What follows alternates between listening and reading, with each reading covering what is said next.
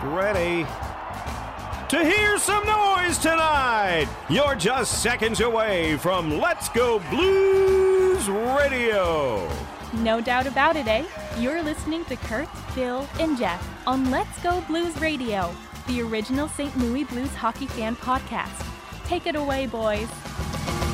Come on, St. Louis hockey fans, stand up and cheer. The Blues are back strong. This is our year. It's the Blues' turn now.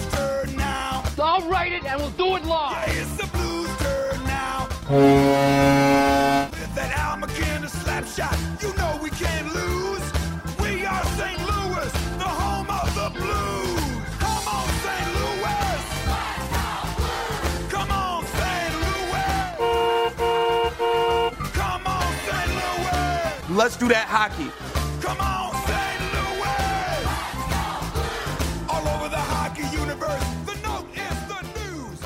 Welcome to season seven, episode twenty of the original St. Louis Blues hockey podcast. The uh, the ones who started it all. Let's go Blues Radio. We're live on Wednesday, November seventh, two thousand and eighteen. This is franchise episode number one hundred and fifty three all time. My name is Kurt Price, and I'm here with Bill Day and Jeff Ponder once again. Uh, to interact with us uh, or the show on social media, you can follow us on Twitter, where most of our show interaction takes place. It's at LGB Radio. And you can send us tweets, and we'll read them on the air if you'd like. Uh, mine is at Kurt Price. Bill's is at Billy Blue Note, and Jeff's is at JPonder94. Also, follow us on Instagram, like us on Facebook, and the website is letsgoblues.com.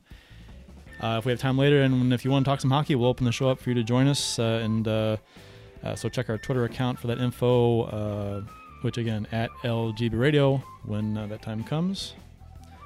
Uh, please check out the letsgoblues.com shop and consider buying a reasonably priced shirt, mug, or sticker. All proceeds go back into the show. And the uh, Jeff, the Stanley Ponder Cup Memorial Tournament is 10 days away.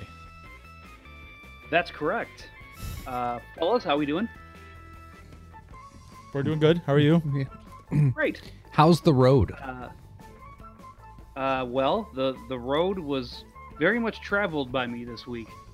Um, so Am I to started in- understand you had started in- poutines? I did have some poutines, yes. I also had a poutine. Um, no, I uh, so I started on Sunday with my travels. Uh, took a flight. Supposed to go to Ottawa for a uh, hockey expo for my company. Um, that routed me. You ready for this one? I went from St. Louis to Orlando to Ottawa. Sounds about right. So that was fun, uh, especially with the fact that I was coming back on a Sunday night through Ottawa, or Orlando. So that means all of the families with little kids who didn't want to leave Disney World were all leaving. So that was a fun, fun plane ride. Let me tell you. Screaming kids, literally one kid punching his mother in the chest, saying, "I don't want to go."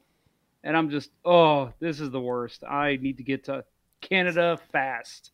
Kids nowadays. Uh, yeah, that was fun. So went to Ottawa, stayed there for two days, uh, and then actually rode in a car back down to New Jersey, where my company's based.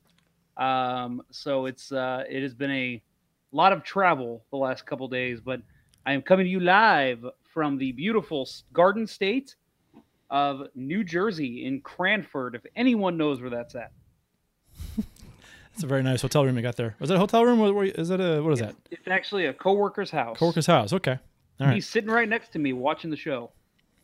It looks like a New Jersey house. I don't know what that means, but it, I have no idea what that Sure, I'll means. be happy to hear that. I have no idea what that means. And He's he's on, he's on about a five second delay, so he's probably gonna laugh here in a second. is that the is this the first time we've had a live studio audience? Because I think that qualifies. Oh yeah. That's true. Laugh. That is true. No need for a laugh He's track this show. He is in studio. I'll I'll I'll uh, cue him to, to laugh. I'll hold up a sign. Applause. um. So uh, we're getting applause, everybody. Yay. Uh, Uh, so anyway, yeah, the uh, the the Stanley Ponder Cup tournament. Uh, we'll go into that a little bit. Ten days away, so it means we'll have one more show before the tournament. We are all full. We uh, we filled up on Sunday with our last players. So thank you, Pat Shear, for signing up. Uh, and um, November 17th. It's in uh, not this coming Saturday, but the Saturday after. For you St. Louisans, it's out at Queeny Park, uh, Midwest Sport Hockey. And uh, as I've said before, it's not just bad hockey that'll be played by a bunch of grown men. It's going to be a wonderful raffle with uh, some really cool prizes. We've got a lot of really cool ones. It was looking thin about a month ago, and things just started pouring in. Uh, we got a, a, a Tarasenko jersey that just came in officially the other day. We got a couple of the uh, the house flags. Uh, one has the St. Louis, um, uh, what's it called? The logo, the emblem for St. Louis. on Toward it. toward the toward the no no the um, Flor- Fleur- Fleur de Lis Fleur de Lis Fleur what's it Yeah, called? No, yeah, yeah. Florida Lee. Fleur de Lis. Sorry. Ah, you silly, Lis, silly whatever. man. silly man. like, just like eating a couple poutines. I'm not French. So yeah, it's uh, we got some really cool stuff. As I said before, uh, Lake Erie Otters, Connor McDavid jersey, which is a pretty big deal. And then uh, I found out that my mom was able to wrangle some uh, some really interesting things. I, I- I don't want to say what it is because I want to leave the intrigue open. It has nothing to do with hockey. Very cool stuff that she was able to get. So um, come on out November seventeenth. Starts at two o'clock. Uh, goes to about ten thirty, and then uh, bar stays open until about one. Uh, the more beer we drink, the cheaper the rink is. So if you're just, what am I going to do Saturday night? Come out, have a couple beers, help us uh, raise a little bit more money for charity. Uh, hope to see you guys out there. Uh, Blues Rants mentioned in the YouTube chat that uh, he's watching us on his big screen TV. So that's That's kinda, awesome. That's kind of cool. So my head looks even bigger than usual. Hard to get there, but was gonna it's say. happened. I know. I feel sorry for the for his TV. Uh, we got some special guests later on in the show uh, in a few minutes uh, from the uh, Teal Town YouTube webcast. Uh, they cover the San Jose Sharks, uh, good friends of the show, Chris and Erik. So uh, you can uh, find their show on uh, on Twitter at Teal Town USA. Uh, but we'll talk with them here shortly. Uh, a lot of talk probably about the game on Thursday against the Sharks. I don't know. I, I was thinking we could probably recap the last two games first. um, probably Yeah. open it up to the audience first. Sure. first. Yeah. In about an hour and a half, we'll get to them. Yeah. you guys might just hang it out for, you know, say something if you mind. Yeah. Up. I don't hear anything. No. I guess we're good. Uh, so what are the uh, the official beers of episode number 153? Bill. Well, we have Bill and I have the same beer. Yes, yes, we do. Um, Four Hands Ill Repute, available only locally at Schnucks Markets. Um, pump, Imperial Pumpkin Stout, and uh, yeah, it's it's pumpkiny.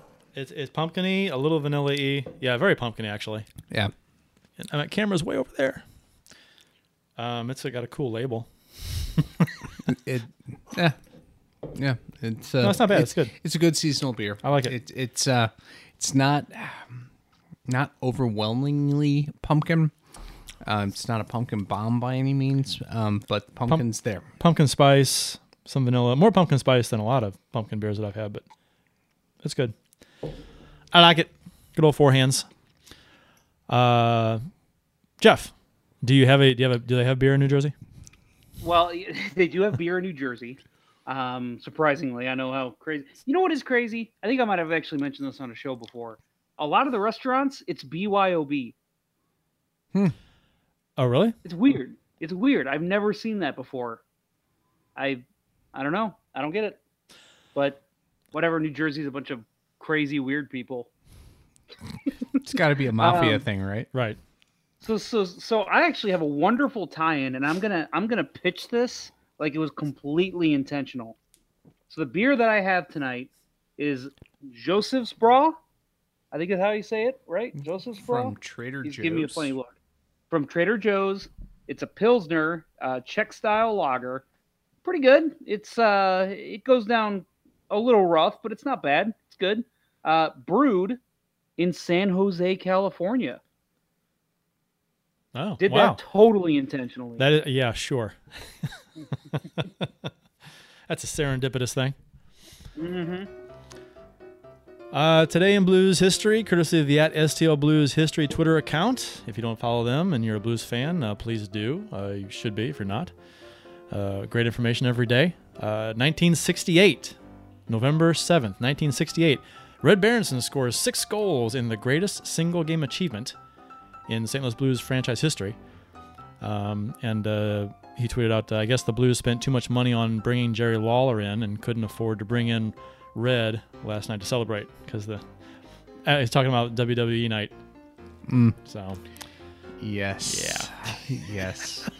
Is that is that on the outline? Or are we going to talk about that? yeah, a little bit. Yeah, we'll talk about. It. You can save any any uh, any comments that you have for that part of the show.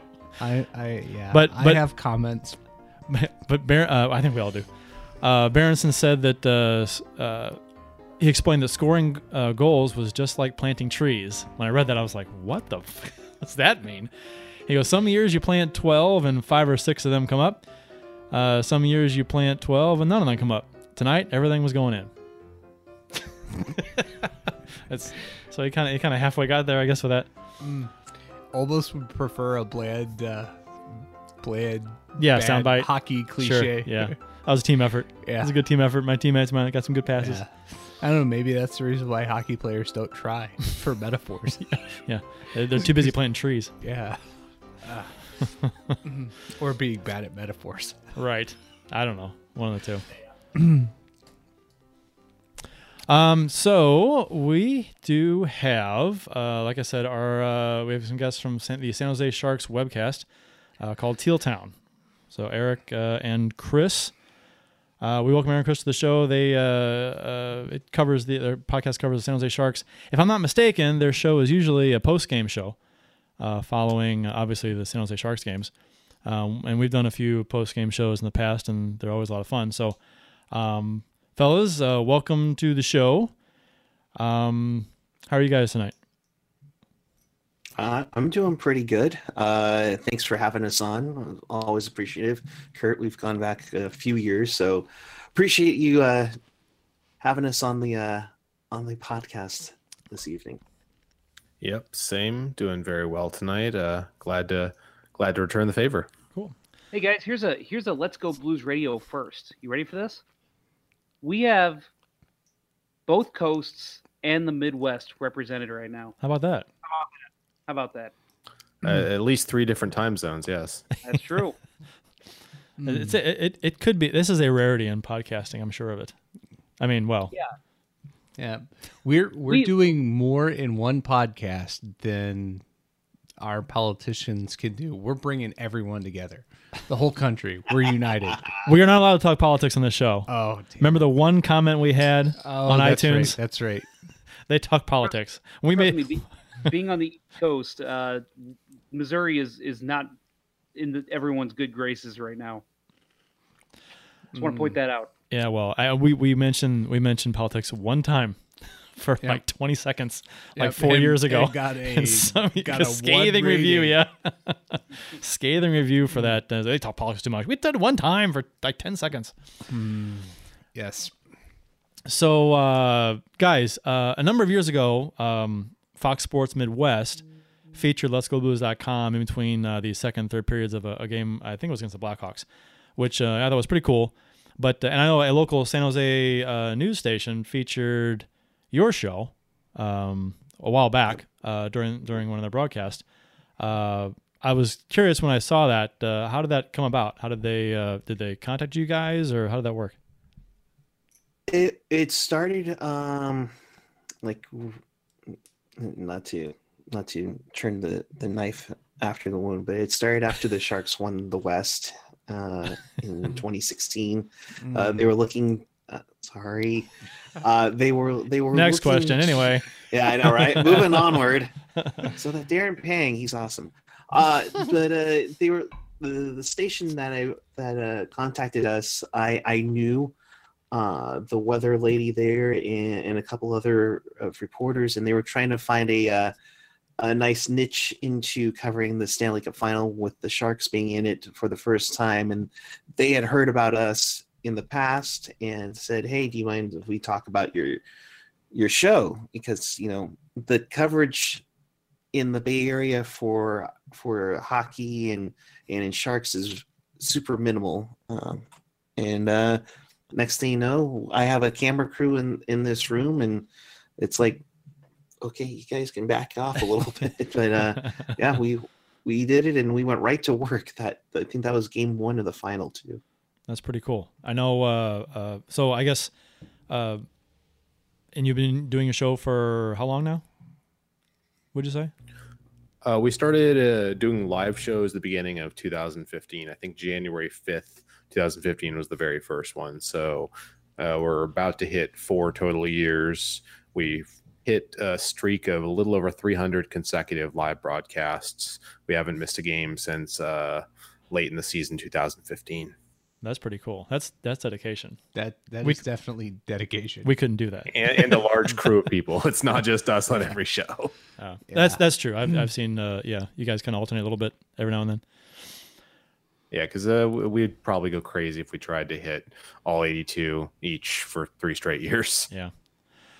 Uh, and I guess it all started with you guys um, because, like you said, the the coverage for Sharks hockey was not as you know prevalent as you would like. That's that's the way it was for us here. The the hockey talk in St. Louis.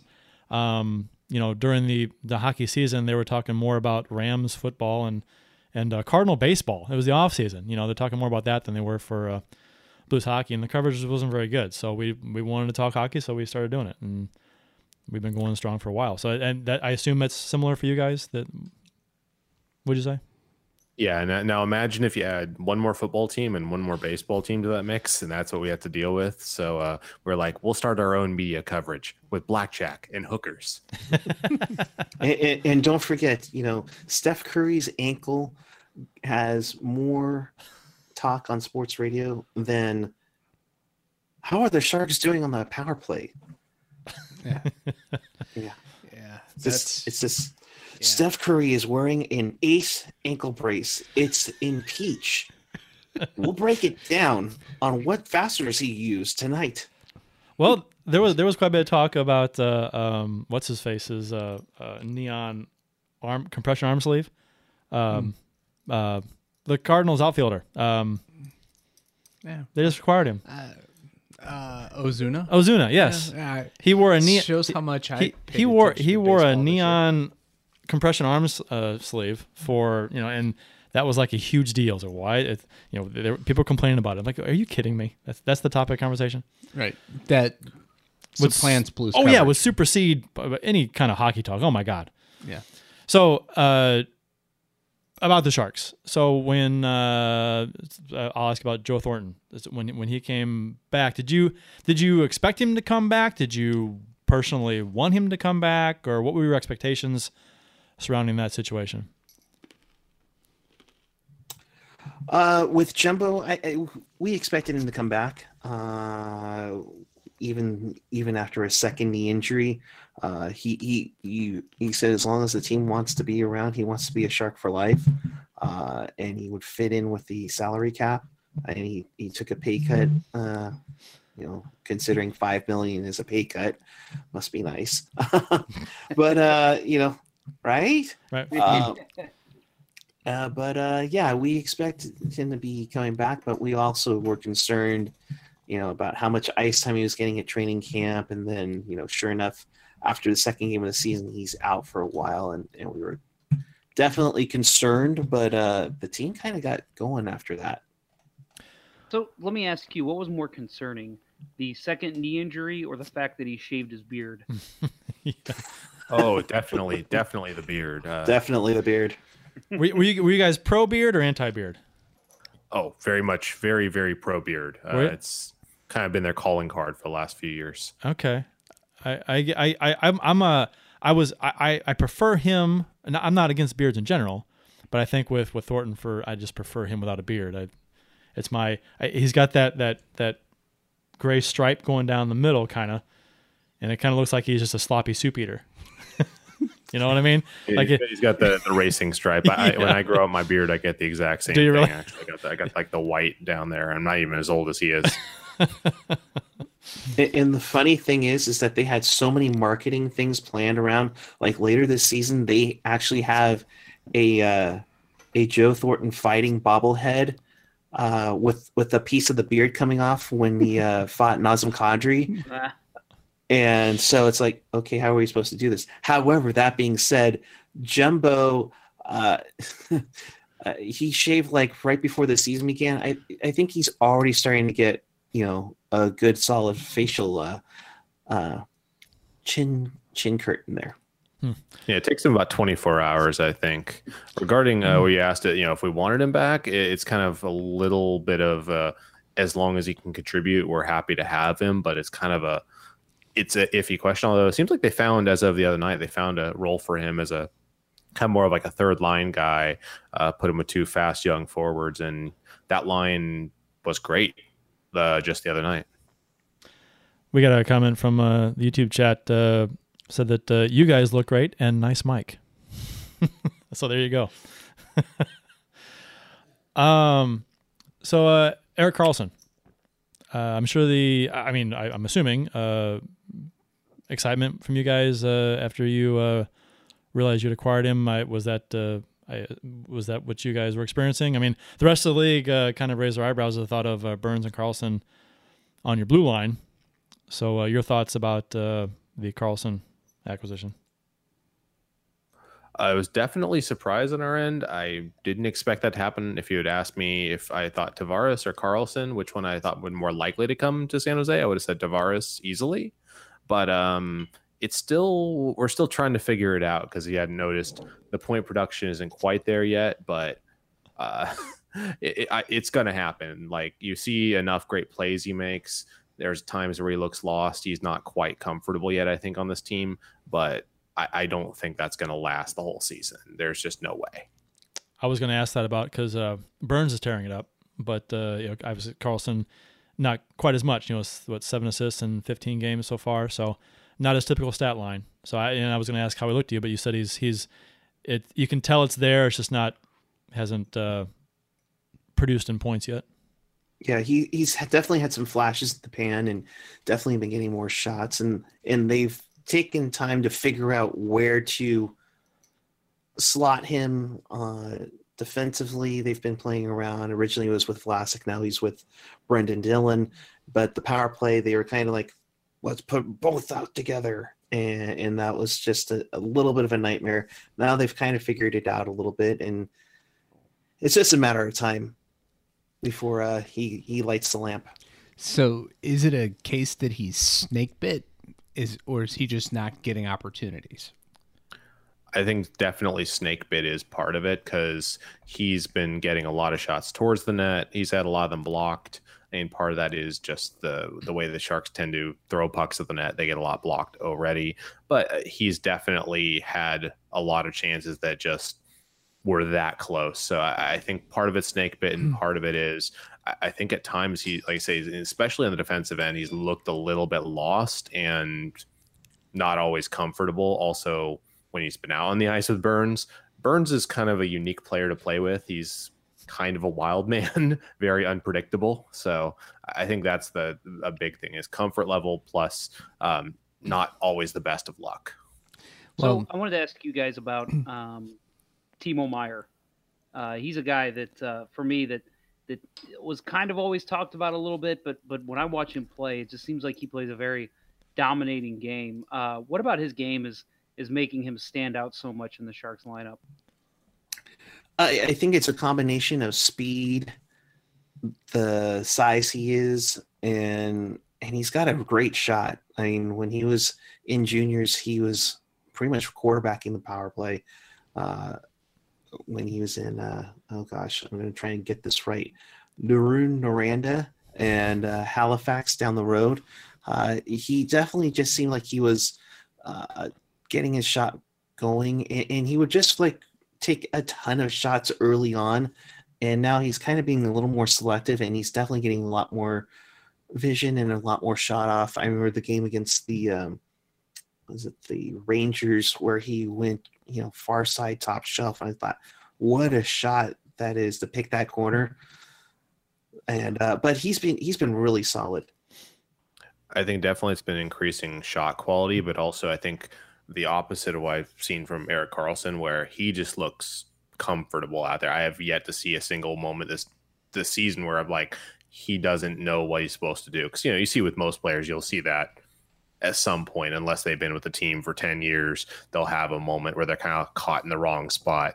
And he's just he's always been in the right spot. He's always been charging up the ice. And I think that's a big part of it. He's very, very comfortable now in the system. Um, coming into the season, uh, what were your thoughts uh, on the Sharks? Were what were your expectations? Um, and has the team's play so far changed anything uh, as far as your preseason expectations at all?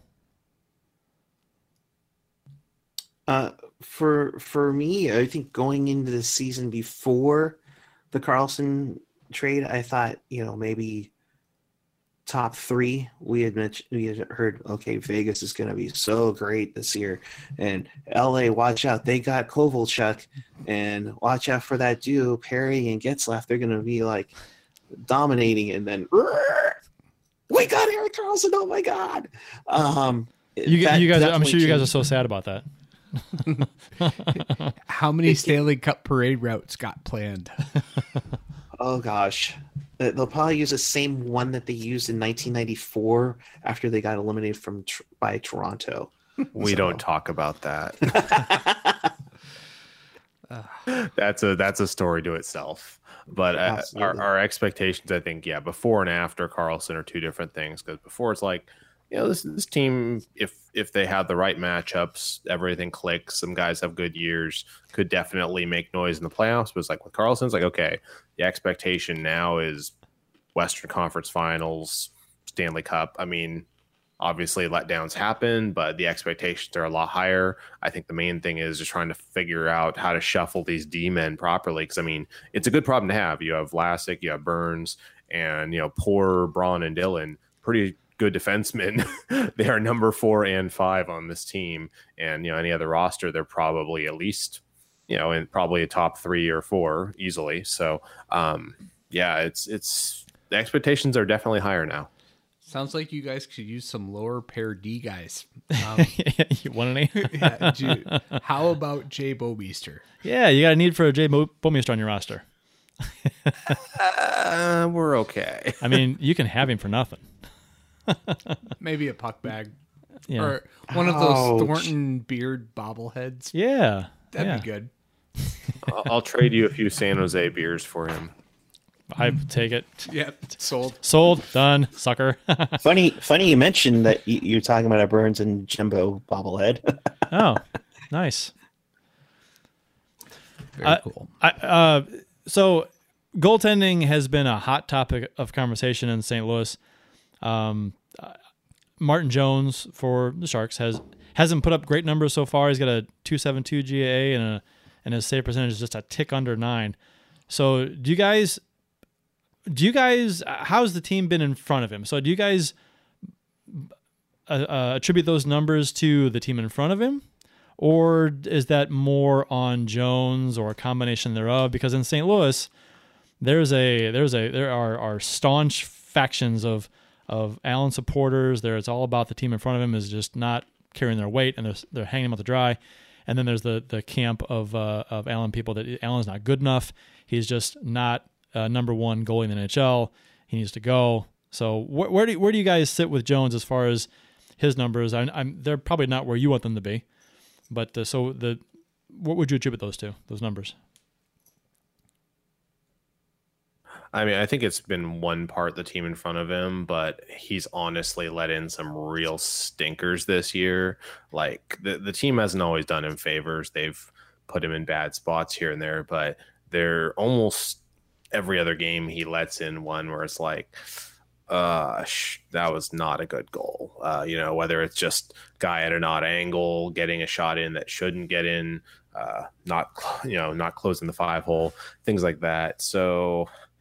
I, I'm kind of Jones isn't as controversial as Jake Allen. I know how controversial he is with uh, Blues fans, but there is definitely a small faction of Sharks fans that I count myself among that. I think he's a good number one goalie, but he's not a great number one goalie. I don't think he's elite. And I think he can definitely have his not so great streaks, but he can also get on a run, you know, like he did in the Stanley Cup finals a couple years ago, where he basically without him they probably get swept by the penguins. So he can he can be great. And really that's what you need because i mean if you look at just his, historically which goalies win over the last 20 years you don't have to have an elite goalie. You just need to have a goalie that's good enough with a team in front of him good enough playing well enough.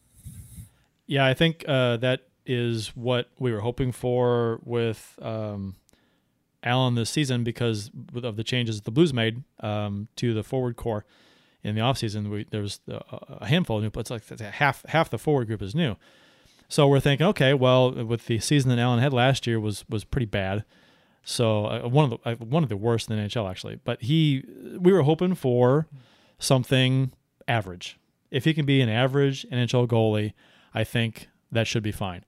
Um, the team in front of him has not played as well as as expected in our own zone, and he has let in a number of goals that he should have had. So it's it's been a combination. So I think um, there's probably some similarities there between uh, Jones and Allen, but uh, uh, as as you know, Allen's pushing a four GAA. It's three point nine nine. Is that what it is? Right. The Blues, the Blues this year have one game where they have given up less than three goals. That was last night's game. Yeah. And Jake Allen was not in net. He's not in that. And, and Bouwmeester was scratched. Oh, that's some. Those are some rough numbers. Yeah, I was looking that up before the show here. Like Oh yeah. he's he is not having a good year. I mean, he has time to rebound, but man, If that you'll- pretty rough. Yeah, if you, uh, some people are, are are adamant though that it's not him, it's the team in front of him. So it's it- it's a Well- debate that we've been it's been going on for quite a while. Right. And I just want to point out it was two games. two games? Two games, yeah, two. ga- Before last night was one game. Last night was the other game. The other we hit we allowed uh, we beat Toronto four to one. That's correct. Yeah, That is correct. In Toronto. In Toronto. I should know that. right, right. Yeah. Um, but no, on the subject of Jake Allen, we go back to the the first game of the season and him getting booed. You know that if if we expected to him have any kind of confidence coming into the season and he's getting Bronx cheered for touching the puck in the third period, it, it's it destroyed all of his confidence if there was any to begin with, and Yeah, it's, it's just yeah, he's not he's not recovering and yeah it's it's not He's a a- good sign He's a fragile. He's a fragile goalie. Would you, I mean? Would you guys say Jones is a fragile? Uh, how how? I mean, I guess to some degree, all goalies can be considered somewhat fragile, at different levels. But uh, Allen seems really, really fragile mentally. Um, where would you put Jones on the? Is Jones on the spectrum? of, uh, I would say he's actually pretty well on the other end in the sense of like it's actually very typical of him to let in like the first the bad goal is usually the first one he lets in and then he usually locks it down and you know rather than shattering his confidence it usually usually it doesn't cascade it usually goes the other direction where you know he might let in a stinker but then one more goal the entire rest of the game. So i think he's actually pretty good at being resilient. I mean i don't think he's ever been booed which that would that would be rough to get booed by your own fans but i, I think he's usually pretty good at bouncing back even within a game. Yeah, I think I think with uh, with the Blues team, uh, it seems to be where if Allen lets up a goal that a lot of people think he should have had, or it was a stoppable shot, um, it seems to affect the team in front of him, and I think that's been the case too often this year, where uh, it's kind of a, a snowball effect, where if a if a softish ish goal goes in, uh, the team kind of deflates, so and that's kind of Which- the problem. let's face it when you're giving up at least three goals a night th- there's a much higher percentage chance that one of those was a softie Right, and and we're scoring a lot of goals. That's goal scoring is not the problem. I mean, they, That's- they've they've changed lines around, and and uh, we're we we're still scoring goals. Um, but it's the problem is is the play on our own end, and uh, the goaltending not making enough saves on stoppable shots. So, but uh, so what would you guys say is the biggest surprise so far early in the season for the Sharks for you guys? Uh, I would definitely say Timo Meier's been a big surprise at, at how much uh, goal scoring he's done this season. Um, you know, always nice to have like the whole line. I think was coming together with Couture, or I'm sorry, Logan Couture, you know, Tomas Hertl, and Timo Meyer. They've really come into their own, and especially when when uh, Joe Thornton was out, uh, trying to find that top line and, and now they've found one and they found one for the future too which is which was highly critical as Joe, as uh, Joe Thornton and Joe Pavelski are on their uh, contract years. So definitely that. Uh, you can even say maybe even Marcus Sorensen, uh, who who got a goal, a big goal last night uh, in the game against Minnesota, along with uh, you know Antti Suomela, who who the Sharks have you know found that European niche that you usually pick up uh, here and there. You know, a few years ago was Melker Karlsson. Uh, then a year after that, Joonas Donskoi.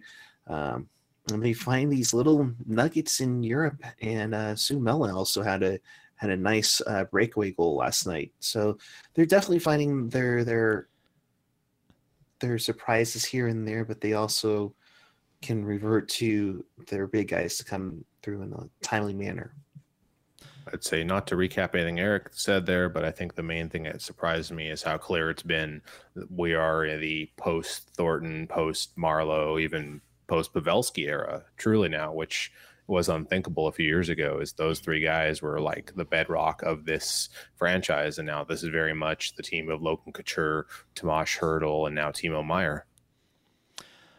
Uh, biggest disappointment for the Sharks this year.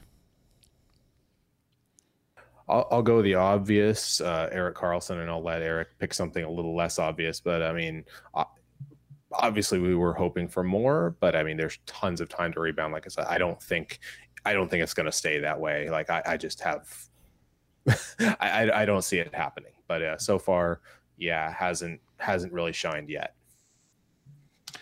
kind of piggybacking off of what uh, Chris was saying, uh, more so the defense. The defense was expected to have massive amounts of goals and points.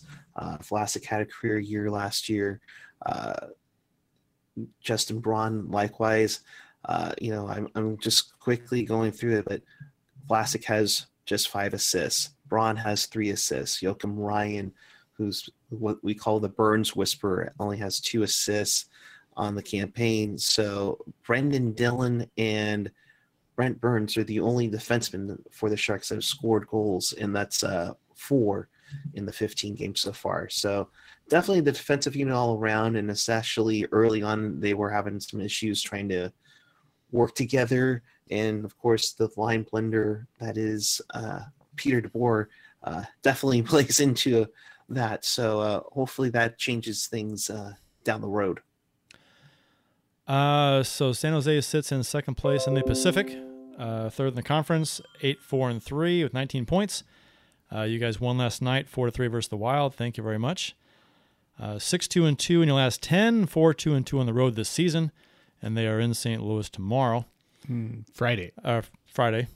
I just texted you that. Try Oh. to try to preempt that. Right. Sorry. you almost did it too. I almost did it. Yeah, Um, we, we go Thursday night against Dallas, and then uh, hopefully beat them for you guys, and then it's on like Donkey Kong on Friday. well, at least I you're will- on I back to back. That game. That should be interesting. hmm Uh, you guys consider the uh, Blues a rival? I know for a long time the the Blues fans considered uh, uh, the Sharks uh, a rival uh, because of uh, stem from playoff matchups we had. I think in back to back years. Um, uh, Owen Nolan's uh, centerized goal on Turek. Uh, uh, Thornton's hit on Perron, and then the, the 2016 playoffs.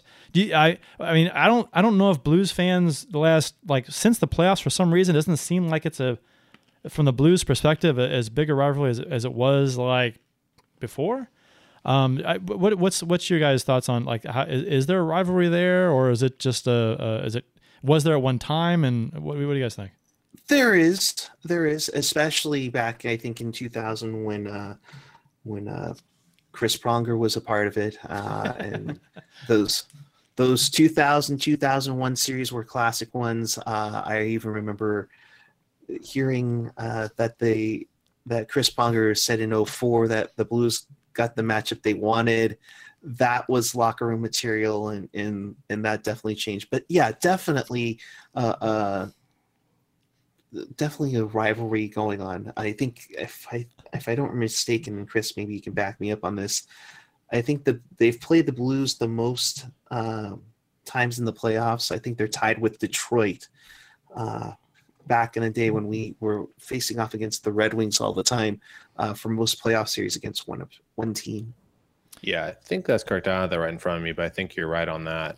But um, I, I would consider rival in a similar sense to the way I consider the Red Wings rival. Like it's not an active like all the time rivalry, but there's a pretty rich history there. Like you know, with the Red Wings, I consider the Red Wings and the Blues much more rivals than I consider the Coyotes our rival, even though we're in the same division. Because honestly, there's the, the history with the Coyotes is division games and Mike Smith annoying us.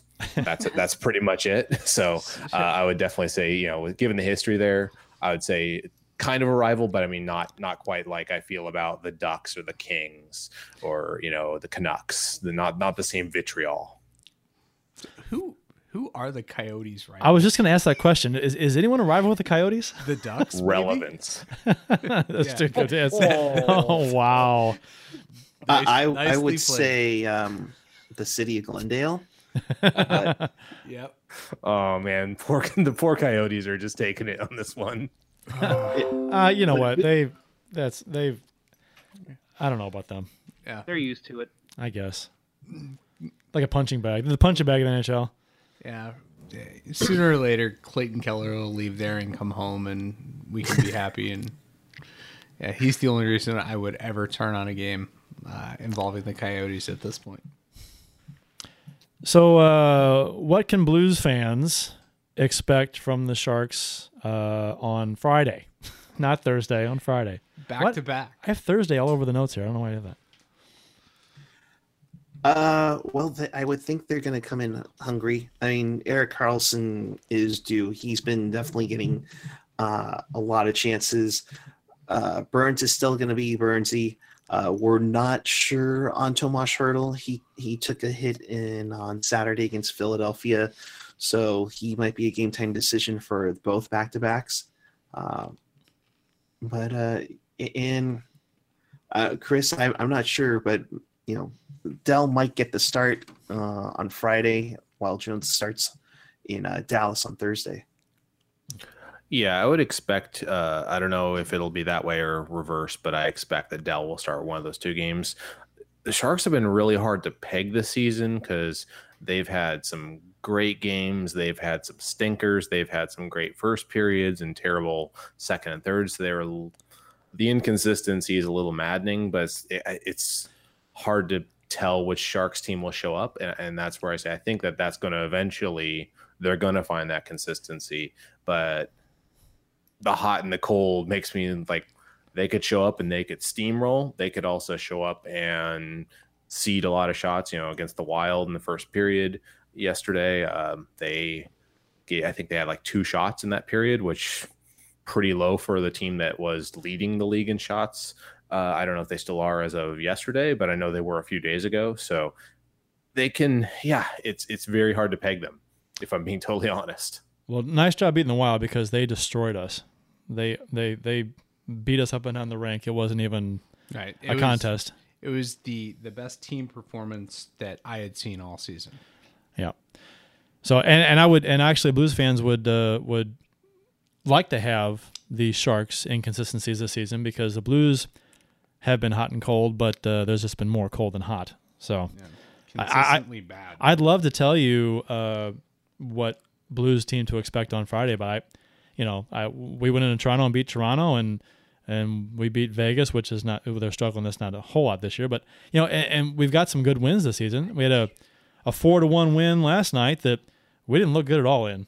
no. and- second period was, was yeah, awful. was awful, and we were outshot two to one the, for the game, and we won four to one. Just a w- weird game. Yeah. So, uh, but uh, so I, I don't know what's going to happen on Friday with the Blues. I, I mean, uh, Johnson played very well um, against Carolina last night, and I'd imagine that it's maybe a toss up now who starts on Friday. Um, I, Well, if Mike Yeo's still the coach, it'll probably be Jake Allen. I, you know, he's the number one technically, but I mean, Johnson's been better this year. I mean, he's only had a few starts, but still, Yeah. I- And we can cover this more, but Right. it, it should be Johnson's goal to lose at this point. yeah. I mean, he, he, made he made saves, he did. He made, he made saves. Yeah, and that's that's the bar that we're talking about right now. Right. So uh, yeah, I I I you know, I'd like to I, I we're at home, which again doesn't mean a whole lot because we haven't like, we've been hit or miss on this uh, homestand. The seven game homestand too, which is something that oh, okay, we'll get back on track with a seven game homestand. Not yet. I mean, it's been up and down. So Yeah. So This uh, sounds very, very familiar to us. Uh, if there's one thing the Sharks can do, though, if you're looking for some confidence for Jake Allen, they can manage to throw a lot of rubber at a goalie, and just the, that goalie will have the night of his life. The, that just happens on occasion where they do that. They'll they'll pelt some backup goalie forty pucks, and the goalie just for the night he is uh, he looks like Lundqvist or uh, Marty Brodeur. You know what? We talked about this. Uh, We had a we. I was on I think your show uh, in 2016. I think it was post game show after like the first game of the playoff series, the conference I finals. believe it was game Yeah. one, yeah. Okay, so I was like, the, I was happy about that game, but not so much the rest of the series. But uh, we talked about the similarities between the Blues and Sharks then, about the history of like the uh, underperforming or the letdowns or the you know good teams but not getting over the hump, stuff like that. Um, so uh, there we've we, there's there's a lot of a lot of similarities this season too with what you guys are saying, even though your record is much better than ours right now. Um, and so I I think uh, so uh, it's it's fitting that these teams do have a semi rivalry because they are they are similar in a lot of ways.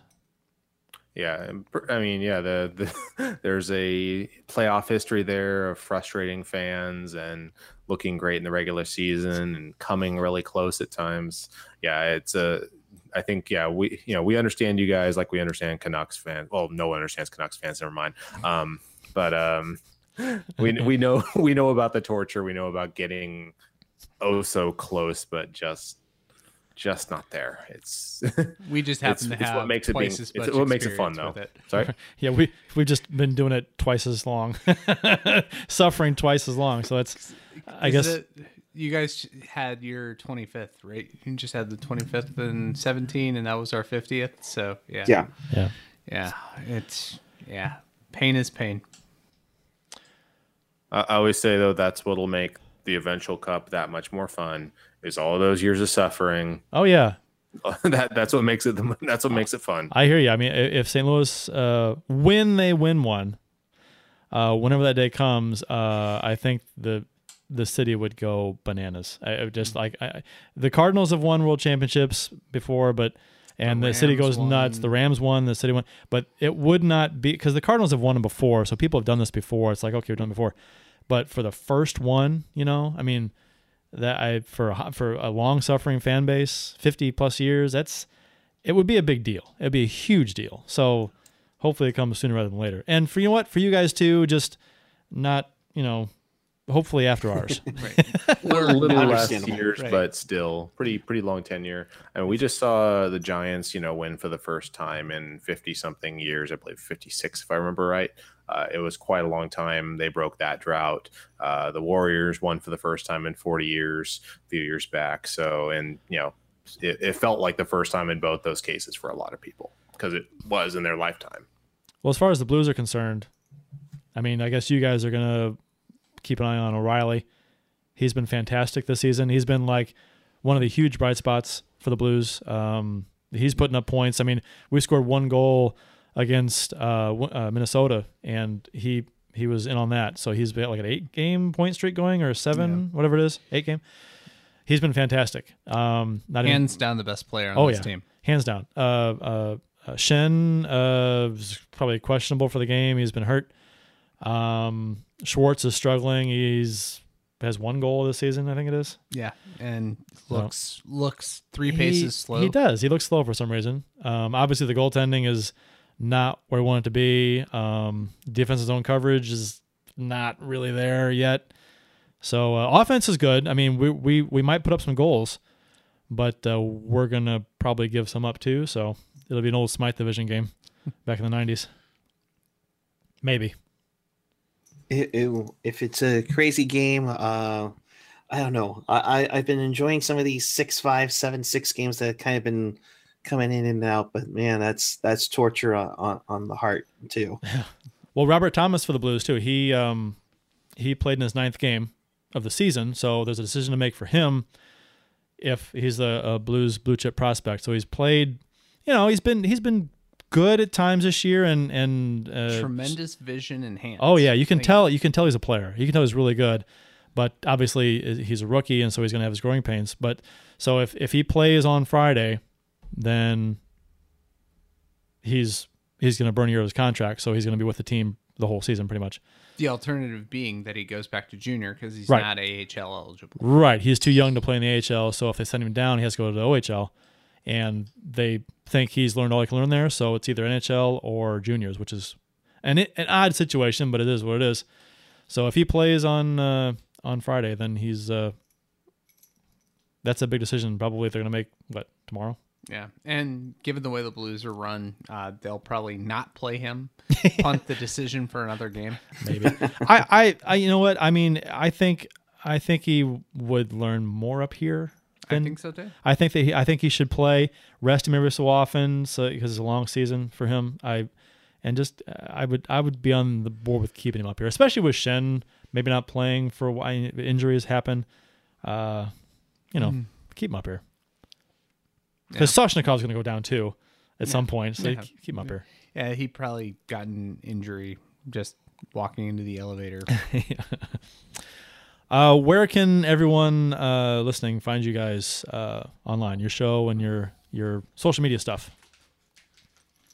So you can find me. Uh, I'm on Twitter at ChrisJWS. Uh, you can also find our show, uh, Teal Town USA, on Twitter. We are on YouTube. Uh, we just hit the thousand subscriber mark on there. Something we're very proud of. So, you know, we are after every post game. We also release a handful of different interviews.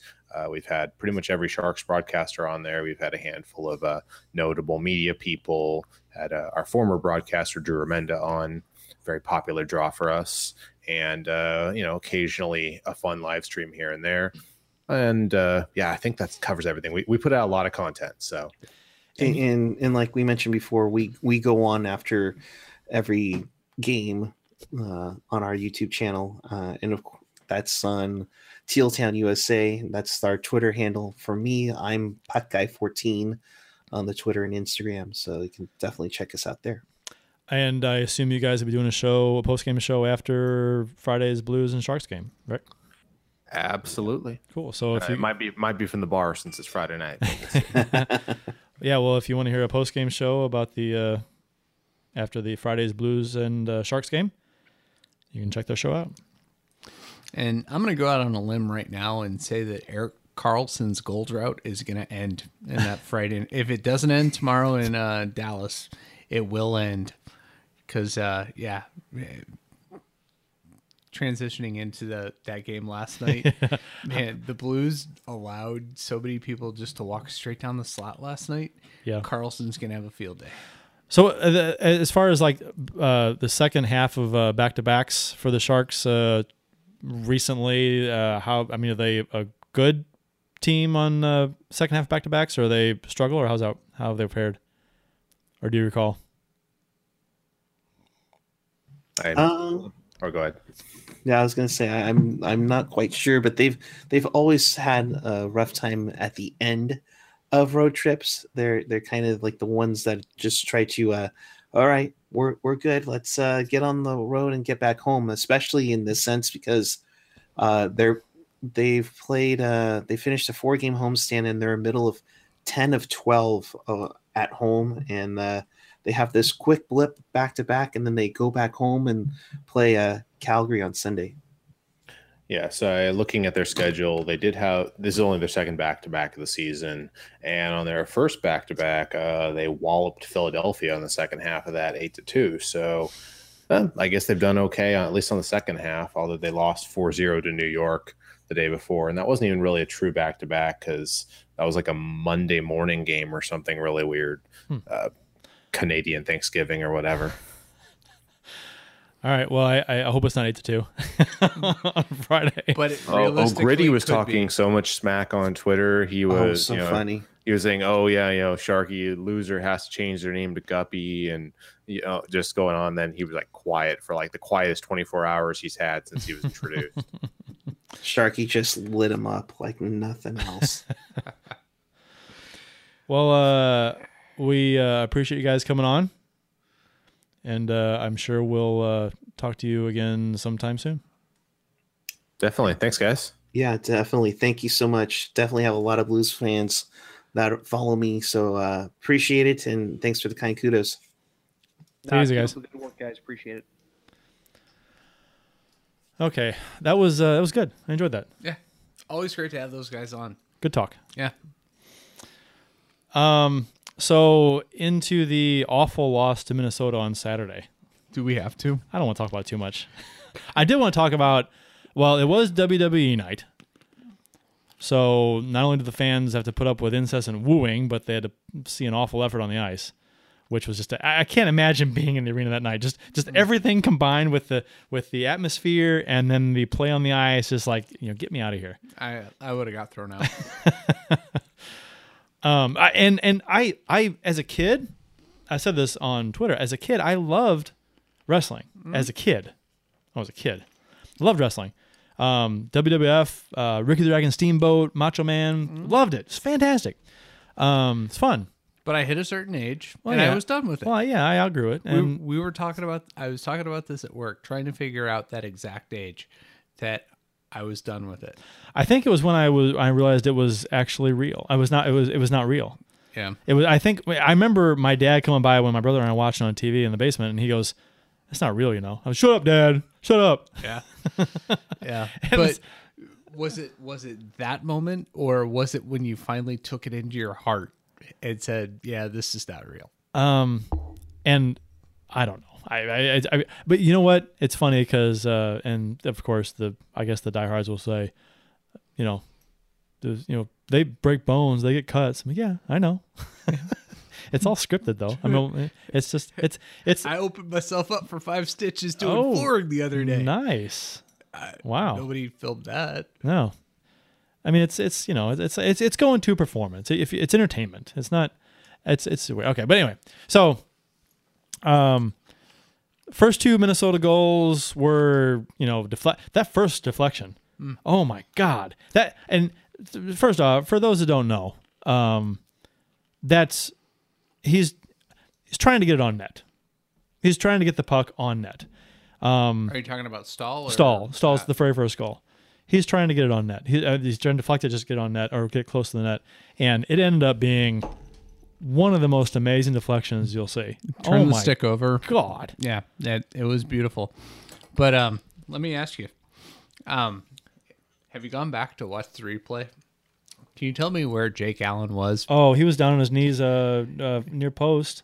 uh, in the goal? He Oh, was he was back in the net. he was back behind the goal line. At, at least uh, Well- half his body was behind the goal line. It's a hell of a deflection. in his in, in but Allen's- he's too fucking deep. yeah, but in in Allen's defense, the shot was like ten feet wide. I mean, it was it was not even it was not even close. What still? What's he doing in his? It, what- He's what's he too doing in the net? fucking deep for a shot coming from the point. You don't need to be You- that deep in your net. I, I don't. It wasn't a shot though. It was it was way wide. I mean, it was going.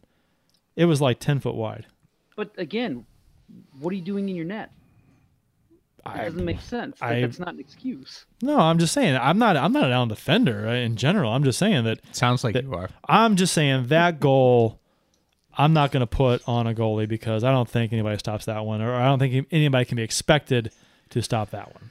But with, I, with I agree. I Yeah. agree, but I just think Allen's positioning was horrendous. I, I'll never defend. I'm not going to defend his positioning in general because I think it's been bad this season, but I, uh, in, in the last two years. But but so and the and the second one off Petro's stick.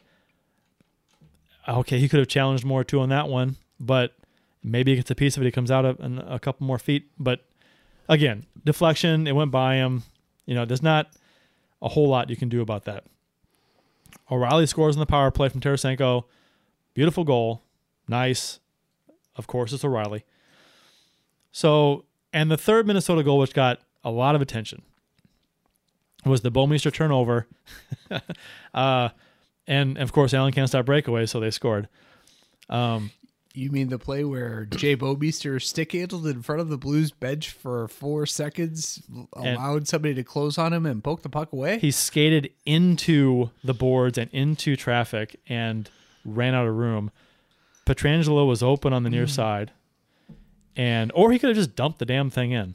but he he pan he he indecisive, panicked, made no move, then tried to just bank it off the boards, and it didn't go in, and it went the other way off a, off a body, and then they have a breakaway and they score.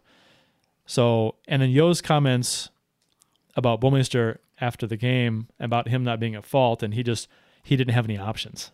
That's what he that's what he said, and I was like, I, I you know, and that's to me. eh, To me, this this is why I I, I called I named the show the way I did, because the way Yeo is is with Yeo's comments about the team and making excuses for the team and his his line choices and who he scratches and who he doesn't scratch. Um, it, that's why I named the show this. It's like there's a horse loose in a hospital. I think eventually everything's gonna be okay, but I have no idea what's gonna happen next. So,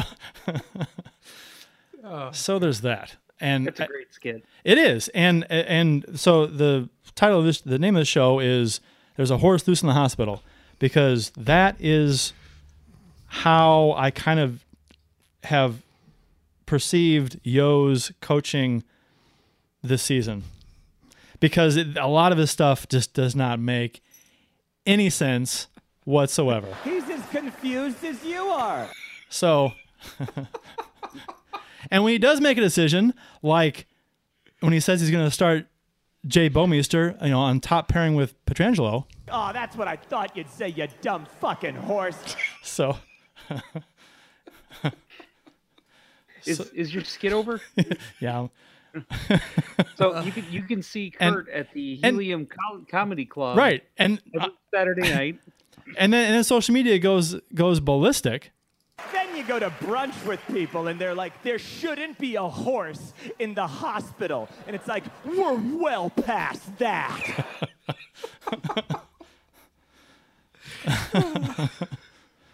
So yeah, and yeah. So anyway, that that's just kind of after the game. I was like, you've got to be. I don't know, and he's just falling on the sword for Bouwmeester probably by protecting a player and and not trying not to call him out. But he has no problem calling out younger players. Did, Uh, did, did, did you actually read his? Did, did you read his quote here? I don't think you did. part of it. For those that didn't, those that didn't see it, his his what he said about the exact play was, "quote The way I saw that play, yes, his job is to skate there. I think maybe he has an option. I think his support wasn't that great. I'm not going to pin it on one guy there. Um, okay, watch the overhead replay.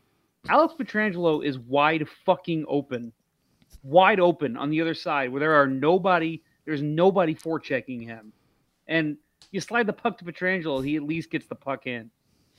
They Uh, get plenty of options. I agree. I agree. Pietrangelo was the obvious option.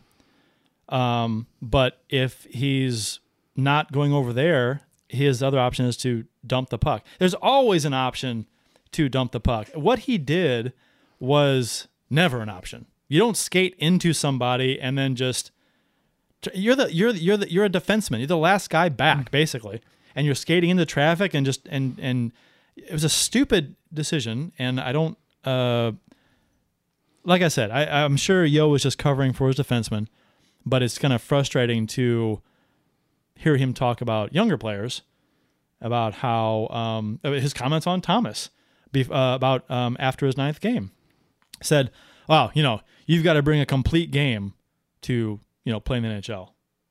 No, you don't. And I'm like, what? Where the fuck was that logic? When you're you're playing, you're making the decisions you're making with uh, some other people on the roster, and I don't. It it doesn't make any. I mean, obviously he's just treating players differently based on experience, which I get to some degree. But when you're not being fair about it, that's a problem. I don't. I don't. It doesn't make any sense. So I I think part of that has to do with, you know, Mike Yeo, the the guy that never made it all the way in the pros. You know, in his career's cut short by an injury. He's gonna give the guys that have been there for a while much more leeway than he is the rookies. We've talked about this, and this, this is kind of the conclusion that I've come to. We've talked about this ad nauseum, the veteran bias on the team, and you know we we haven't talked so much about how veterans often get a free pass, but it's always the rookies, it's always the young guys, and we we talk about how they're the ones that are always make one mistake and you're sitting. you know, but it, Yeah. it's You know what? You know what? And you know what's uh, was frustrating about the play is that when uh, after Bouwmeester turned it over, and it's a clear cut breakaway, I have no faith whatsoever that that's not going to Oh, that, absolutely. that the save's Right. being made. No, it's just we we've said that Jake Allen doesn't stop breakaways. he he is statistically, and I can't remember where I saw this. Somebody broke it down. He is statistically the worst in the NHL at breakaways. Yeah, he's the the worst at uh, saves above average, meaning he doesn't have any. So Uh, there are so many statistical categories that he is the worst at, which is painful that we have to say he is our number one. Uh, let's see. The uh, final, uh, the fourth goal uh, was. I didn't think it was a good goal either. Uh, to be honest, on on on Allen, it was a wrister that went uh, through him, Yeah, and he seemed to just kind of miss it. Didn't pick it up right away and kind of missed it. Yeah. Um. Final score five one, and more calls for you to be fired, rightfully so. I think. Um. yeah. It, it, I I think had the news broke about Quenneville on um, Saturday before that game, that uh, you know I, I had heard some things that uh, the decision was made in Chicago on Friday, and if they announced it, that Yeo would have been canned after that that debacle. I it would not have shocked me uh, if he would have been fired. I, I'm, and I've said this before. I don't. I don't know. I mean, has he? He's only been head coach for one full season, so it's it's hard to say that he's been given a long leash so far. But it seems like he has been. I don't for some reason. I think just because the way the team has underperformed, and I just want to say that I don't. I'm not, and I've said this before. I don't know why Yeo would deserve a long leash. You know, what has he accomplished? What has he won to warrant a okay, well he can ride this this rough patch out. He can he'll recover from the poor last season. He can recover from this poor start because why? Why why what makes somebody think that have the faith in him that he could do that?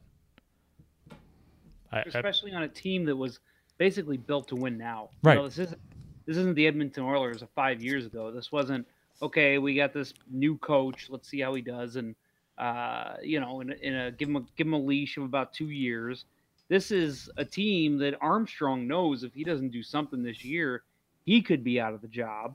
And and if not that, these players were brought in this summer to make a big difference. Now it's different if you're losing every game five four and you look good, but your goalie is just not bailing you out on those few chances he's getting.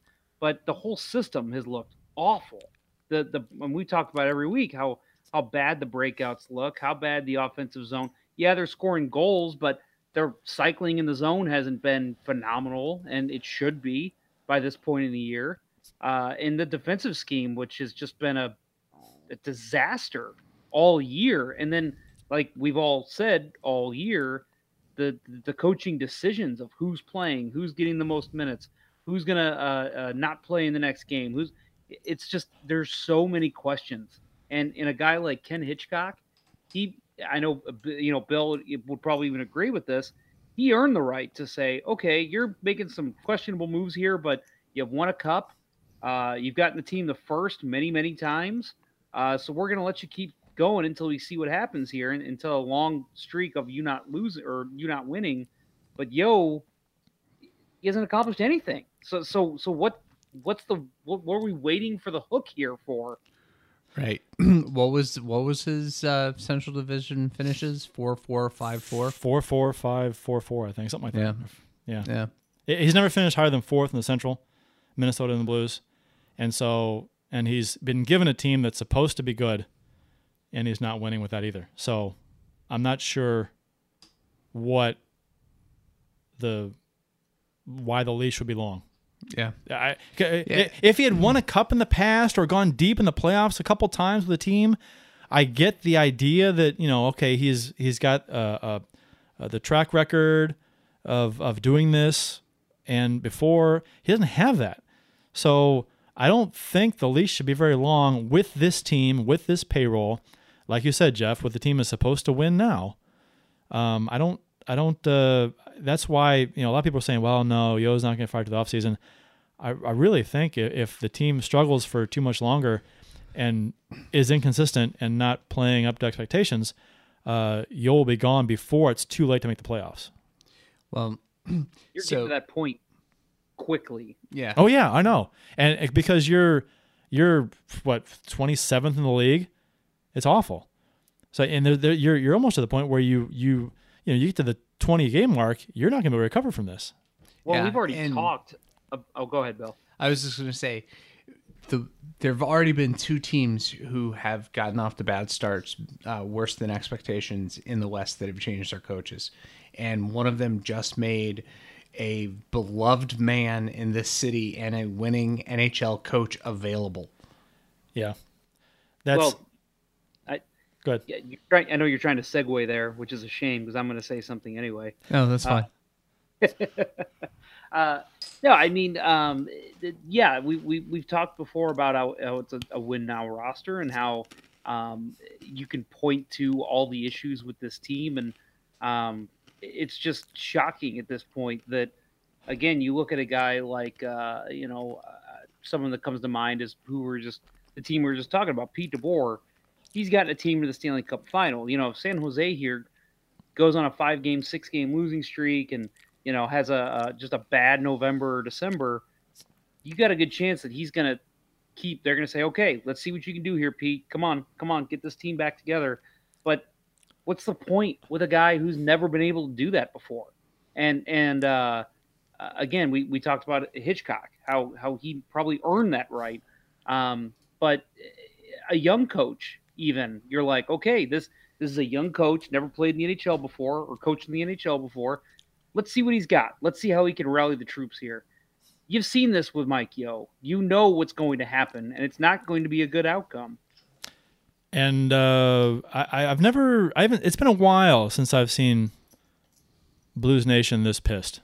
mm-hmm Yeah. It seems like everyone, everywhere, is super mad about everything all the time. It's true. It it is. It is. It's true, and uh, it's. I don't think people and people are constantly calling for Yeo, which and there's not too many times where Blues Nation is united Right. online. Right. There- Mr. Blues hat Yes. pointed this out the other night. He did. You know, in in his uh, several years of doing this, this is the first time he's seen all of Blues Twitter united on one point. Yes. How many different hashtags do we have now? Yeo must go is You the big almost one. go. Yeah. Um, bring Q to the loo. I, tons. Bring Q home. yeah. yeah, I, I, I and th- they're they're they're never are they united on a front like this ever, and it's Mm-hmm. like I don't even.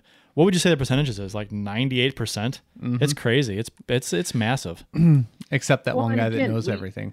listen, we yeah, listen, we uh, we we can sit here all we want and say, you know, the fans, the fans, the fans. At the end of the day, they're not going to listen to the fans at the end of the day. But but again, well, to be honest, is- uh, hold on, this wait, wait, isn't- real quick. The the fans, the attendance is not. People aren't showing up to games either. Right. what's what, I'm- what's what I'm saying? They're not going to listen to the Twitter fans. They're going to look at the numbers Right. and they're going to say, okay, when we see the numbers here, we're losing money. And and okay, so what's the problem? Well, on social media, pretty much everyone in the free world hates Mike Yeo. Okay, so there's problem one. Let's get rid of him and see what happens. And and uh, correct me if I'm wrong, and, and maybe I should do the research on it. But when they fired Davis Payne and brought in Ken Hitchcock, didn't the attendance instantly go up? Because people were like, "Whoa, they're actually in a win now mentality." Oh god. They're bringing in a coach like him. Yeah. The uh, oh, can you imagine the? It'd be like it'd be like getting Riley again. We the the the all of a sudden the the hoopla and the optimism on the team is like, oh my god, things are different now. We Right, we're making we're going for it. Right, you're instantaneously putting butts in seats. Right. And so our our buddy STL Blues History tweeted um, early today, useless stat of the day, or is it? St. Louis Blues have reported attendance under 17,000 in four of their last seven home games. in the this season, in the previous 110 home games combined, they only had four crowds under 17,000. That's that is the so there's the economic argument for why the Blues won't sign Joel Quenneville or bring Quenneville in because he's too expensive. He's going to be way too expensive to afford. That may be the case. But if it's not Quenneville, that's going to come in, they're going to have to make the decision and try to bring somebody in who will energize the fan base and and try to shake this. Here, here's the thing too: is that Quenneville, I think, made eight million, uh, eight million with Chicago. Mhm. So, which I don't know what Yeo makes. I don't know if the Blues made that public, but um, They don't. yeah. So, um, it's substantially more than Yeo's making. I'm sure. Yeah. So I'd be, I'd willing to say over twice as much, but, But he's also going to get paid out that contract.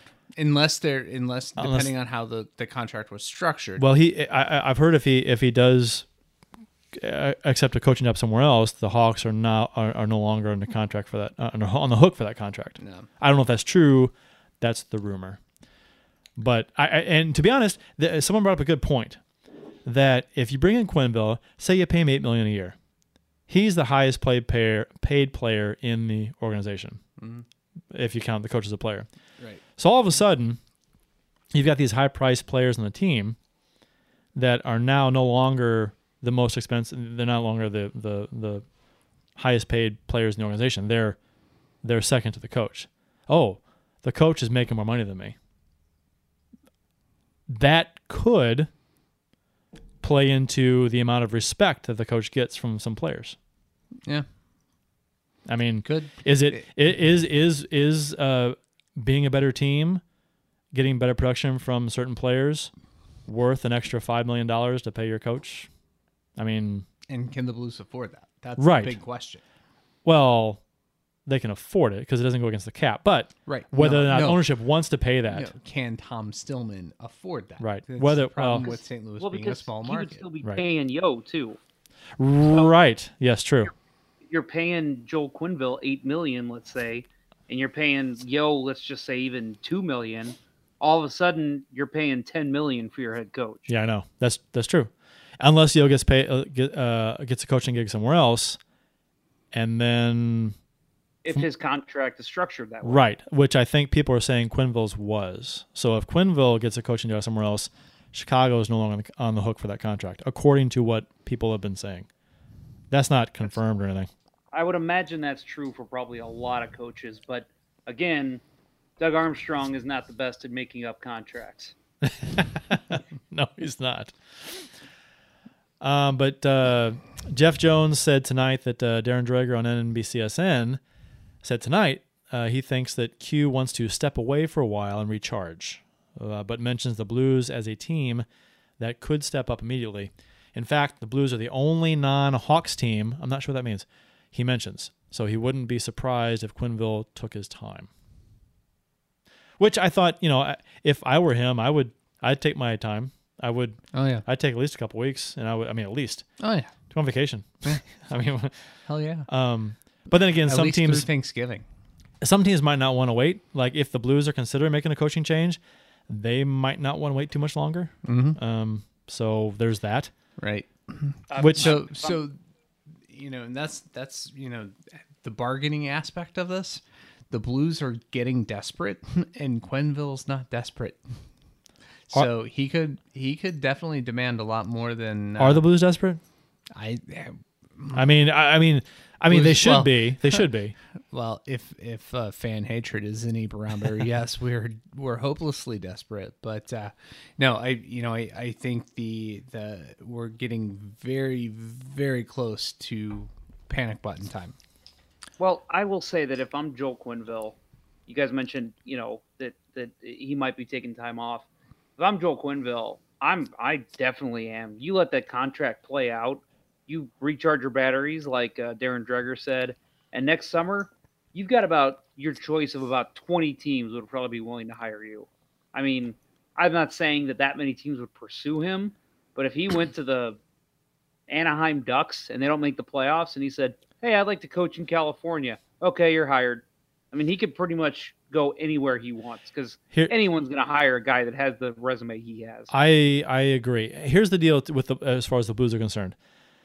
Say the Blues struggle for the next handful of games and they decide they want to fire Yeo. We don't know what Quenneville's thinking. What if Quenneville would absolutely love to come back to St. Louis? What if he? What if St. Louis were his number one option? Okay, uh, just a scenario.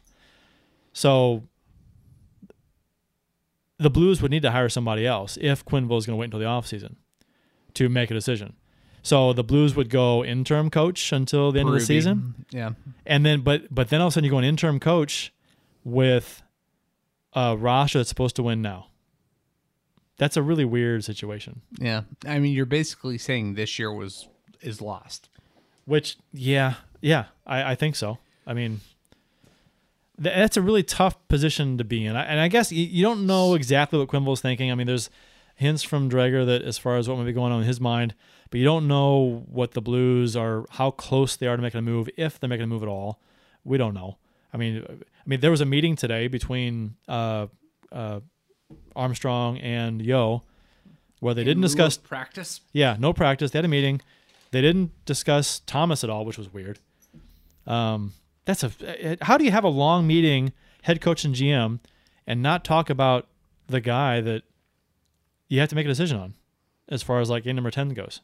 But whatever. So, and you wonder what was talked about in that meeting as far as his future here, if that was talked about at all. So I mean, and how close the Blues would be to making a move. So I, it's it's really hard to speculate, and they're not going to tell anybody this until the day comes where it happens. So, in the meantime, we speculate, and I think I think um, I don't think the Blues are going to let this go too much longer. I, I, they can't they can't let it go too much longer. Yeah. Speaking on behalf of the United fan base, we don't want them to. So last night's game against Carolina, uh, the Hurricanes lost four straight coming into this game. Allen sits, Johnson starts. Uh, Schmaltz was in, Bouwmeester's out, Schenn's out. He's day to day with a uh, uh, uh, and not physically capable of playing at a high level, according to Yeo. So it doesn't sound that serious. That's a weird way to say. I've never heard that phrase before. He's not capable of playing at a high level, so he's not going to play. Um, first, first of all, I want to say, talk going back to what we were just talking about with the coaching. Have you guys? I've never rooted for my team to lose, no matter what. Even when they were going for the number one pick for Erik Johnson, I've never rooted for them to lose. Last night there was a big part of me that was kind of like, okay, Blues, just play the way you've been playing. Then you gotta force the hand, right? I mean, I said that Yeo's earlier. out the door Yeah. if they lose that game. I said that earlier. I wanted, I was wanting to force the issue. I wanted to. I was almost. I wanted to see what would happen if we lost another game to a team that was struggling. And they came in here and and we actually really should have lost that game. right and so they they had the um, the uh, obligatory picture of Tom Stillman and it was immediately after O'Reilly's hat trick goal Yeah. and Unemotional. several right uh, unemotional and several people pointed out on Twitter um, he must have much much more important things on his mind Right. and uh, yeah, I mean, I, I, we talked about this right uh, about how the NHL uh, doesn't fire. There have been two coaches fired after wins, and you know, so it would have been a surprise had they pulled the trigger today, but it only in the respect that it doesn't happen often. If they would have fired Yeo today, totally makes sense to me. Oh, I yeah. Over the past couple weeks, it makes sense to me for him to fire him. But, um, he said uh, when as far as Bouwmeester being out, uh, he said uh, Yeo says it's a shame Bouwmeester is taking so much heat with all he's battled physically. Which, and he said he has not recovered fully from his hip surgery yet. So why is he fucking playing? That's what everyone is asking. Not even why is he playing? Why is he on the fucking top pairing? I know. It, it, why you'd think you'd want to try and like limit his play against the top line of the other team, or limit his minutes, or I don't know, protect him, protect his hip. If you have to play him, I, I like I said, a, a fucking horse is loose in the hospital. it doesn't make any sense. Uh, and, and let's let's be honest here. We talked earlier in the season about by what? What do we say? By December, Jay Bouwmeester is going to be out with a long term injury, quote unquote. Um, I think that's kind of what we're seeing here. This is this is the the, the the the prepping us. This is the prep for surgery here. This is the all right, Blues fans. Yeah, look here. This guy's been hurt the whole time. Get off his back. He'll come back again, and then soon enough, whether it's the next head coach or it's Armstrong making the call. Oh, you know what? He's actually not healthy enough to play anymore. You know, it's not so much even Bouwmeester that I'm upset about. It, it's Yeo because it's the usage. It's the usage of Bouwmeester. I mean, I, if the guy, I mean, the guy's old. I'm not. I, I, I'm upset at the way he plays, but that's not. He's trying. It, it, just don't use him. Don't put him in a position to fail, and, and that's what Yeo's doing. And I, it, it, makes no sense to me um, at all. It's like he's he has no balls to play Bouwmeester on a third pairing consistently, or to scratch him consistently, or to not playing him if he's not 100%. I just, I mean, there's too many coaches do this. They they give way too much respect and uh, uh, to older older veteran players um, when they really should be scratched, should be knocked down in the lineup, and not played as much. I I, I don't it's going to cost Yeo his job. And he just doesn't get it. So, and uh, Jim Thomas said that, uh, let's see, talked about that. Korac said uh, on Twitter, uh, Bouwmeester indeed will be a healthy scratch against Carolina. Yeo threw a nugget that some days here, well, let's see, some days here will allow him to get some more therapy on the hip, which says he's not all the way back from that. So then we cover that. So that again, so Schenn's out, physically, can't play. Thomas is in the lineup. So do you guys think Thomas is going to play on Friday? Okay, wait. First of all, let me let me get back to that little nugget there with with Bouwmeester. I just want to say, and, and not to completely talk about Bouwmeester the whole episode, but my my problem with that comment there um, is that that's what every not just again not just this show, everyone has been saying, don't play Bouwmeester every game. Give him a couple games off you get back to back. You get three games in four nights, three games in five nights. Give him one of those nights off. You know, and maybe he's probably going to be fine as a third pairing defenseman.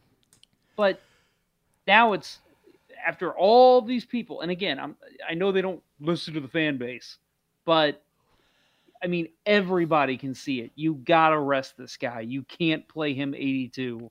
And here we are in in almost in mid November and the head coach is finally saying, "Yeah, I probably need to give him some games off here and there." really, you think so? I don't know. Maybe it's just me being a superstitious goalie, but um, I wouldn't play him again until we lose. Oh, when he, I, when he doesn't play, when he doesn't play, we win. So yeah, even even though the game against Carolina wasn't very good, we still won. So you don't look a gift horse in the mouth at this point. You just kind of roll with it. Right. Same thing so with same thing with the goaltending. Jake Allen doesn't get back in until Chad Johnson loses. So you guys think that um, were any of you after the second period, the Blues have a lead? Were you like, oh, somehow Jay Bouwmeester is going to come off the street and get back on the first pairing? if he was in the lineup, he would have been. Yep. God, which which is so sad. I don't know, you know, whatever. But uh, okay, let's see. Uh, Spoon Fudge. You asked, you asked, a question about Thomas. Yeah, I did. Um, do you think he's going to uh, play on? No. Mm. I, Again, I think that it's a situation where you can't change the lineup. I'm with Bill, but it's, I think they're they're going to. Yeah, they're gonna so, they're gonna sit him. So are they gonna are they gonna send him down? No, no, they're not gonna send him down. They'll they're, scratch him. They're gonna sit on the decision. They'll scratch him. if they can. If Schenn's not available, right. Well, if Schenn's not available, then, they play him. They they But- play him and they embrace So him. if Schenn's not available for maybe one or two more games, they're going to burn a year of Thomas's contract, even though they might not do that if Schenn's healthy. It, they there should be no consideration for sending this kid back to the O. I agree with you. I, I, I think they should keep him up here. What they are going to do is not what they actually do and what we think they should do is not often the same for but and maybe that ties into the the whole discussion about you know where what happens with this team. If if they're going to keep Mike Yeo and they're going to allow him to you know relegate the guy to fourth line minutes even though he's got the best vision and the best hands uh, outside of Ryan O'Reilly so far this season he, he hasn't been able to put up numbers because he hasn't been put in a good position uh, to you know to be successful but when he's been with Robby Fabbri he's looked great um, you know, but if if you're gonna have Yeo being the guy that's gonna dictate it, I don't know. Maybe he is better off not learning from that jackass. Uh, in the uh, YouTube chat, Spoon Fudge says uh, Coach Q will end up with an, with another team. Stop dreaming. I love all these people that are so like absolute with their statements as far as like uh, uh, what's going to happen, what isn't going to happen. They're so like matter of fact, positive, hundred percent. It's like they have instant information. It's like you know what, It- you have your opinion. I'm not. I'm not saying he's wrong. I'm just saying that uh, he doesn't know. Uh, nobody knows. I mean, uh, Darren Dreger didn't know for sure. So um, I, I, he may end up somewhere else. He may end up here. We have no idea. Uh, Brian Luck says trade done for someone like Lucic. Lucic? No, no, no, no. He's suspended. He got Some- suspended tonight. Somebody Or- like Lucic, you mean Pat Maroon? Not suspended. Yeah, he didn't get suspended. He got uh, he was tossed for uh, attacking. Who was he? Who did he attack? He attacked somebody tonight. Uh, the one of the Lightning players. Yeah. Um, the kid, one of the kids. I think. Yeah, he might he might get something for that. Wow, a lot of lot of lot of talk here. I missed. I gotta scroll up. Let's see. Trade done for Lucic? No. Um, Spoonfudge says you're nuts, Bill. Trade done? Are you nuts? I didn't say that. No, he was not. I read him Oh. backwards. Uh, that was to to Brian Luck. Oh, Uh, he also says uh, Johnson is not playing until he loses. I think he means he's not sitting until he loses. That's what I meant. you can't. you know what I meant. Uh, are other local podcasts going to join you? Um, I, I don't know. Maybe if we open it up here soon, we should open up right now. Let, let's ask if, this if question. we're gonna if we're gonna open it, yeah, we Yeah. should.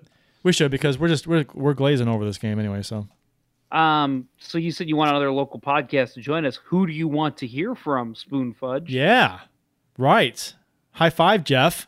Air five. There. Yes, smack. Wash your hands. He's in Jersey. I can smell my hand. The smell. of my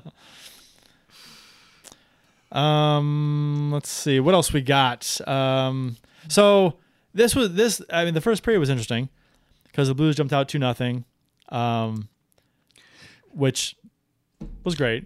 so so let me tell you my experience with that. Okay. So I got home from work about seven oh five, and fell on me to cook dinner last night. You know, even though I'm getting home at seven oh five. This, is Um, a, this is a rant. It's not really a rant, but so I had the game on in the background and I hear what's going on and checking in, you know, watching a couple seconds here and there and like, okay, nothing, nothing.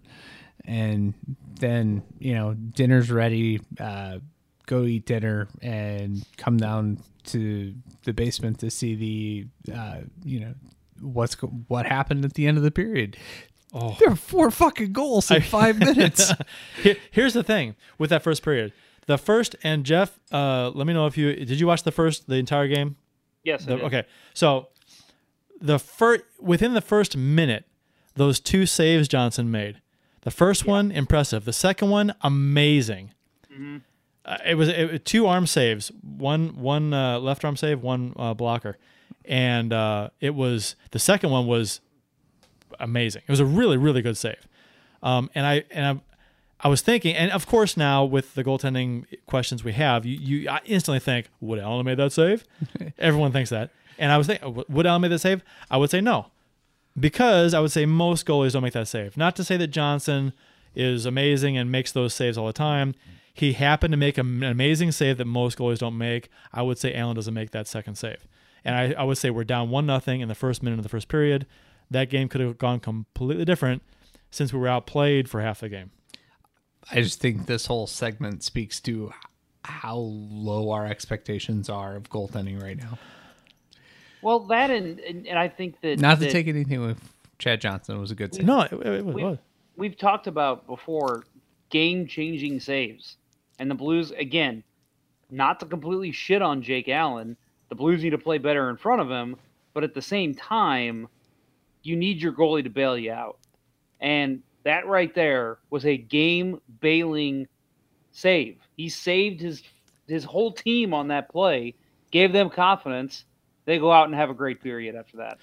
And to talk about how uh, the Blues respond to a nice save, the Hurricanes in that game, uh, Johnson made a save. It went. uh, I mean, it's barely a save.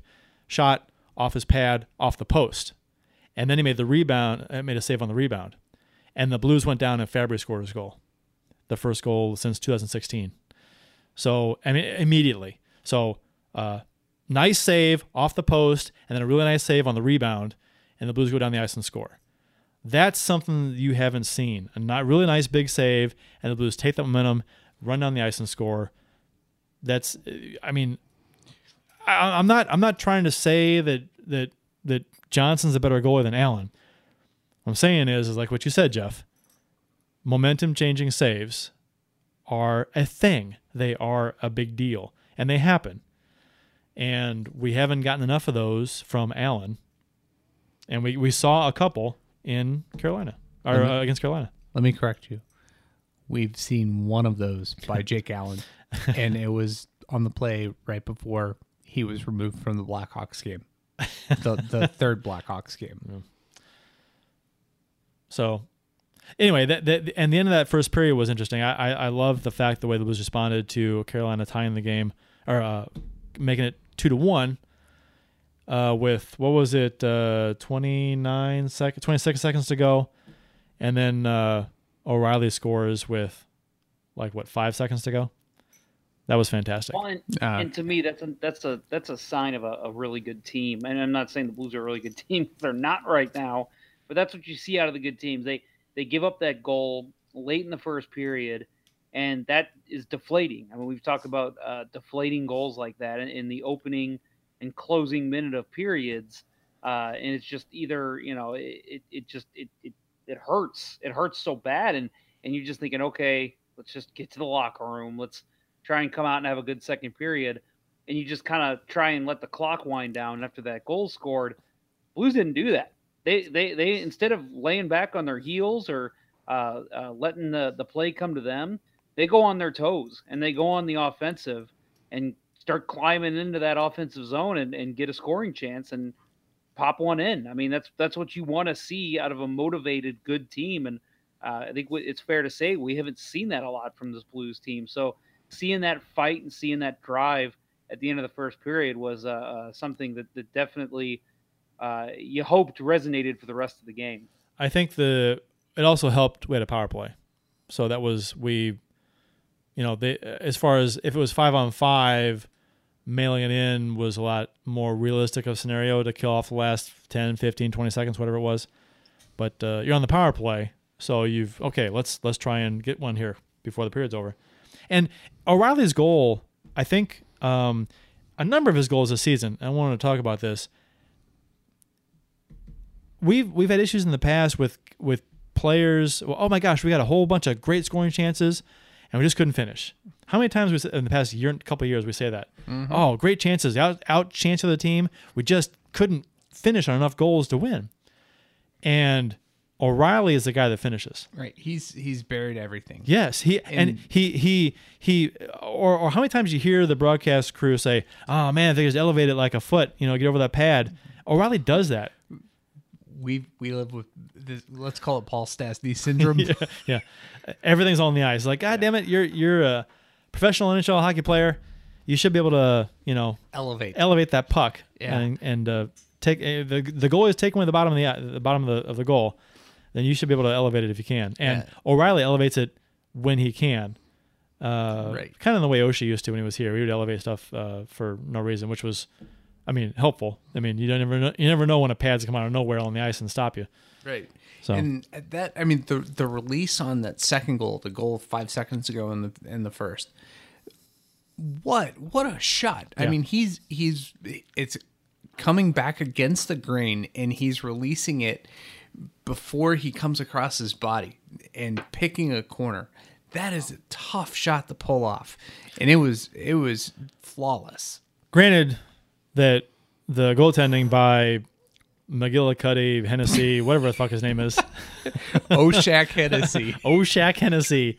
Uh, um, I I didn't think he looked very good, but um, uh, that was a short. I mean, granted, nice shot by O'Reilly. He did beat him high, short. It was short side though. Right. Um, th- those aren't those aren't good goals to give up, but still, it was a very nice shot. S. Curtis Oshak Hennessy McElhinney is not Hurley, is not the uh, you know he's in the Jake Allen level of caliber of NHL starters, yeah, and uh, and you- that he shouldn't be one. Right. and you knew coming into this game that uh, that Carolina took a lot of shots. They led the league in shots. Of, they averaged forty, averaged forty-one shots a game or something like that. It's nuts. So uh, and they got thirty-nine on us last night. Outshot is thirty-nine to twenty, damn near, pert near two to one, and, and we won f- four to one Because we got saves. we got saves and we were we were opportunistic on our chances and they didn't get great goaltending. So the combination of all that is is a, is a win. Um, I don't I don't I think if we play the way we played uh, if we play against San Jose the way we played against Carolina we'll lose. But Oh, You know, definitely. yeah, That- I- that's another that's another Minnesota drubbing. yeah, so I I think the Blues need to be a lot better. I hope they realize that. And O'Reilly touched on that in the post game interviews. He said we had a terrible second period, and they did.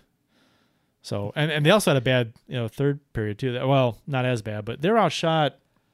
Let's say twenty five to nine over the last two periods, second and third.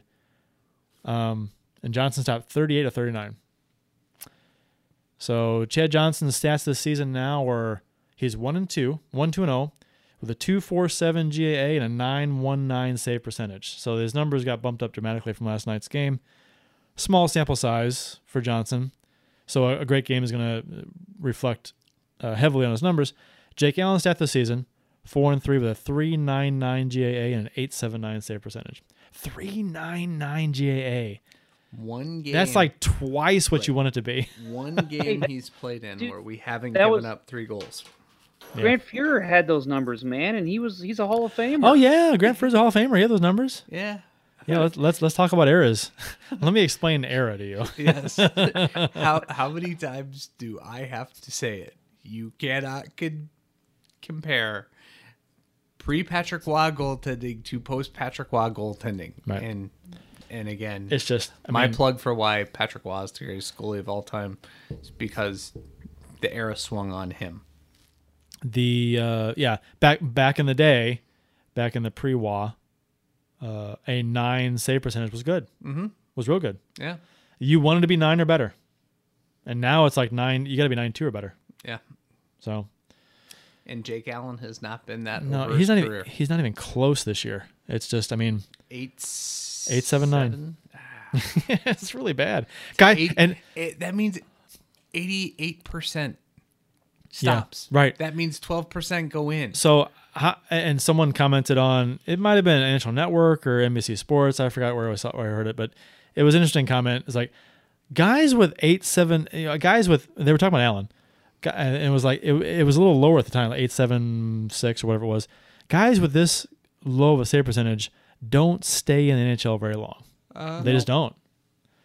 So, Unless your name's Curtis McElhinney. uh, Curtis uh, Mc- McGillicuddy.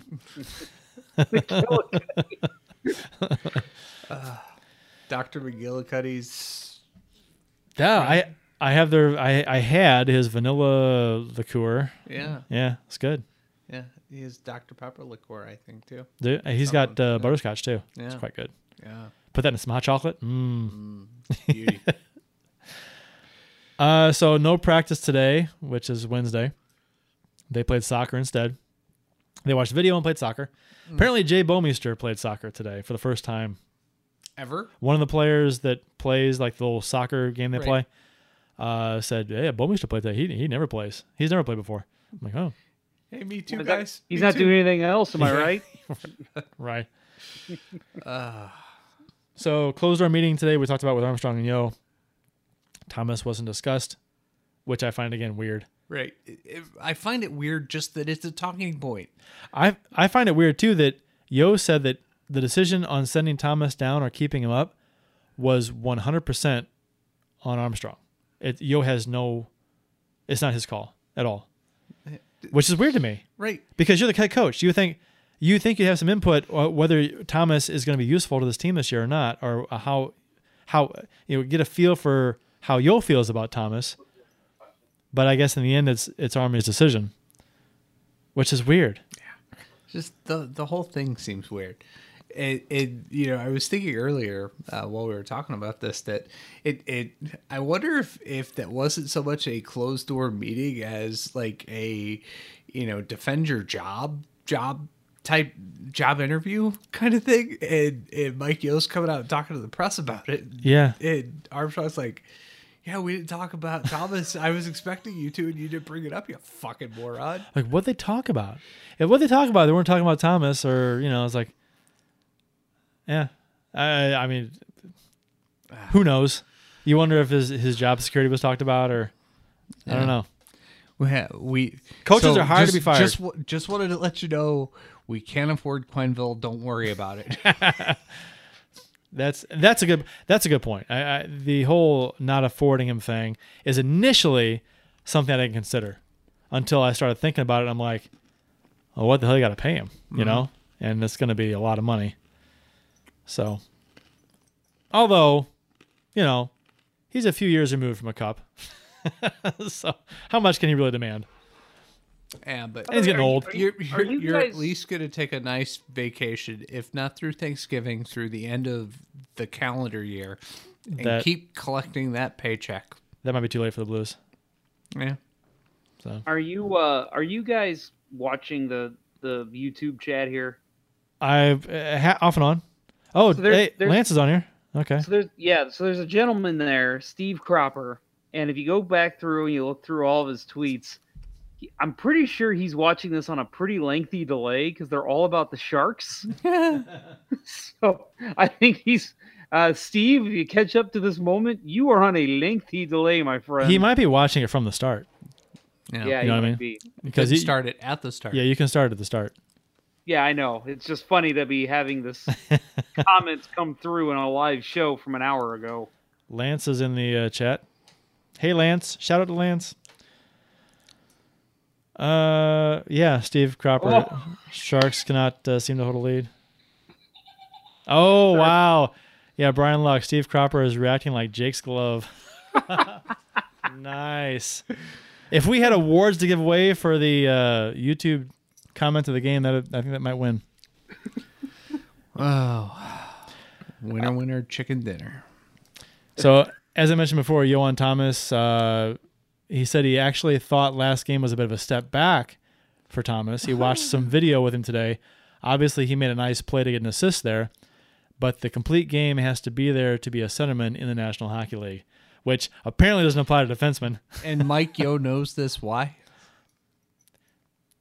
It sounds like it's, this is a soundbite. This is like, oh, you got to play a complete game in the NHL if you want to play in this league, unless your name is Bouwmeester or Pietrangelo or. Because they've earned it. or or or uh, Ber- Berglund, or anybody No, man. anybody else I've played in the past. You, you guys are missing the fact that he said he specifically said centerman. Yes, So it- it only applies to centers. sure, sure. He did he did he did give him an out. I'll give you that. Yep. That you can play any kind of game you right want there. as a defenseman. Apparently, apparently. Nashville just scored 2.8 seconds to go in the second on a power play. Beautiful, beautiful shot by Forsberg. Ah, disgusting. I'm gonna tweet out the link to join us on the show. if you guys want to join us uh, to talk some hockey real quick, we'll open up for a few minutes here at the end of the show. Uh, I do want to emphasize the word quick because it is past midnight where I'm at, and uh, I got to be up early. So yeah, well, you know let's that's true. roll through. I fail to see how that's my problem, but It's past midnight in Jersey. it is. there you go. So yeah, we'll uh, jump on, uh, give your two cents, and then uh, so and then let Jeff go to bed. We're- Thank you. Yeah, we uh, check out the Twitter account at LGB Radio, and the link to join us live on the air is on there. So if any of you guys want to join us for a little bit, you can. Um, so Blues social media fails. Uh, so we got a few of them. I don't want to do the first one now. This is, this is your thing, though. This is my man. thing. It is my thing. I, it is. It is my. Okay, I will do it. I will do it. So uh, I'll do the first one. Somebody else can take the second one. Because the second one's funny. This one's more serious. uh, so okay. So this is this. I have I the our our friends over at the Blues Hockey Podcast, um, which I, I we had a uh, who was it? Um, Dan Buff a week or two ago tweeted out something about uh, folks just retweeting reporters like news and announcements and things. And uh, without any kind of a putting their own twist on things. Korac tweeted out before the uh, hurricanes game he says chad johnson off the ice first will get the start tonight and then the, the uh, a, twitter account called the goalie project then retweeted that, commenting and saying, Chad Johnson confirmed. it's like, yeah, we know. You don't want to add like your own little comment to that. And then our friends over the Blues Hockey Podcast, which they're better than this, they can do better than this. They said, Allen gets a game off, and then tweets it out. I'm like, you know, I want to I want to give these folks a piece of advice, and this is what I do. You can do whatever you like, but I think this is I think this is a good rule to live by. If you're going to retweet something that someone like Korac or JR or Jim Thomas tweets out, don't retweet it and say the exact same thing they say. That's weird. That's weird to me. Retweet it with a comment, with a be funny, or put a spin on it, or disagree, or something. You know, comment, uh, give your take on it. Don't don't just retweet the same thing they say. That's really weird to me. It's like, okay, yes, see this, everybody? Korac says that Johnson's starting tonight. Here you go, guys. Johnson's starting tonight. uh, so, so, guys, There it is. uh, so I want everybody to stay tuned for Kurt's next show, uh, How to Tweet Podcast. Yeah, yeah, because because I'm an expert at this kind of thing. no, you know, no, no, no. It, guys, uh, it's going to be Kurt's guide for dummies on Um, how to. I'm, I'm, yeah. I'm sorry, sir. We have, we're yet to introduce you. yeah. Hey. So I could tell you were going to. don't don't make me get the hammer out, Lance. This is uh this is Lance from the Drop Podcast who's joined us. Thank you for joining us, Lance. How are you this evening? I'm doing fine. How are you, gentlemen?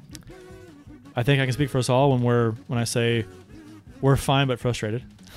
Uh, it was a win last night, but it wasn't a good win. But a win's a win. Yeah, you know, a win's a win, but uh, you want them to play better. It, a win's a win, but if it keeps Yeo employed, is it a win? yeah, that's really a, yeah. They that's a good point. I've, yeah, I, I've been kind of struggling here with myself, uh, thinking I want the Blues to win, but do I want them to win too much under Mike Yeo, or it- do I want them to kind of tank a little bit and see if they can get Coach Q in here? I'm I'm just struggling. Is that Lance, is, uh, Lance I'm, I'm, I'm going to be with you. I was actually struggling with myself a little early, earlier tonight, too. I bet you probably were, in probably a lot of different ways. so? uh, The, the- asking the Blues to uh, kind of semi hoping the Blues lose is that what the phrase means? Can't win for losing when they actually when they win a game that you kind of want them to lose in a in a weird way to force the issue with maybe a coaching decision that may be being made soon. Uh, you can't win for losing. Yeah, You you may have cracked the code on that one. I might have. have. it's it's the Da Vinci Code, and he's cracked it. Ah. Uh, you know, I wanted to talk about Coach Q, and one thing that people aren't talking about is everybody wants him here. I don't think there's any Blues fan that doesn't want him here. But does Coach Q want to be here? Does Doug Armstrong want to give up some of his control? You guys just talking about, you know, the whole Thomas thing. Does Armstrong want to give up control? Does Coach Key want to be here? And by the way, he's still under contract for the rest of this year and the following year with Chicago. Uh, the Blues would have to get permission to talk to him from Chicago. Is Chicago going to want to do that? Yes, because it gets them out of from underneath the contract. Yeah, they, that's but true. it also gives their rival a very good coach. well, if they consider him a very good coach, they shouldn't have fired him. Well, I I think that that is that's just the GM talking there. The GM of that team since he came in, him and Quenneville have not gotten along very well. He's done things that Quenneville didn't like. And I- don't get me wrong, I want the guy here, but I think the Blues uh, fandom on Twitter and Instagram are asking the wrong question. It's not as how quickly can we get Coach Q here. The question is, does Coach Q want to come here? Uh, that's the million dollar question. Well, two. Six Seven million? Seven million dollar question? Yeah, the the two the two th- four million dollar questions are: Does Quinn would Quenneville come here? And two, would i- is Armstrong close to firing Yeo? Yeah. So that's we don't know either, and nobody does. So yet, which so and this was which is why we're talking about this. So I, I think uh, I think it's something that uh, when an entire fan base is behind it, I mean it's there's something there. I mean it, it, I've very it's not too often you see this many people rally and be on the same page I mean, really, uh, this is this is nuts. I, I've with I've never seen this much one sidedness with anything on social media, except for now. I when uh, you know there was the anti Hitchcock folks for a while that you know that wasn't a a, a massive movement. Uh, there was a bunch of people, but it wasn't massive. This is massive. This is, and rightfully so. I think.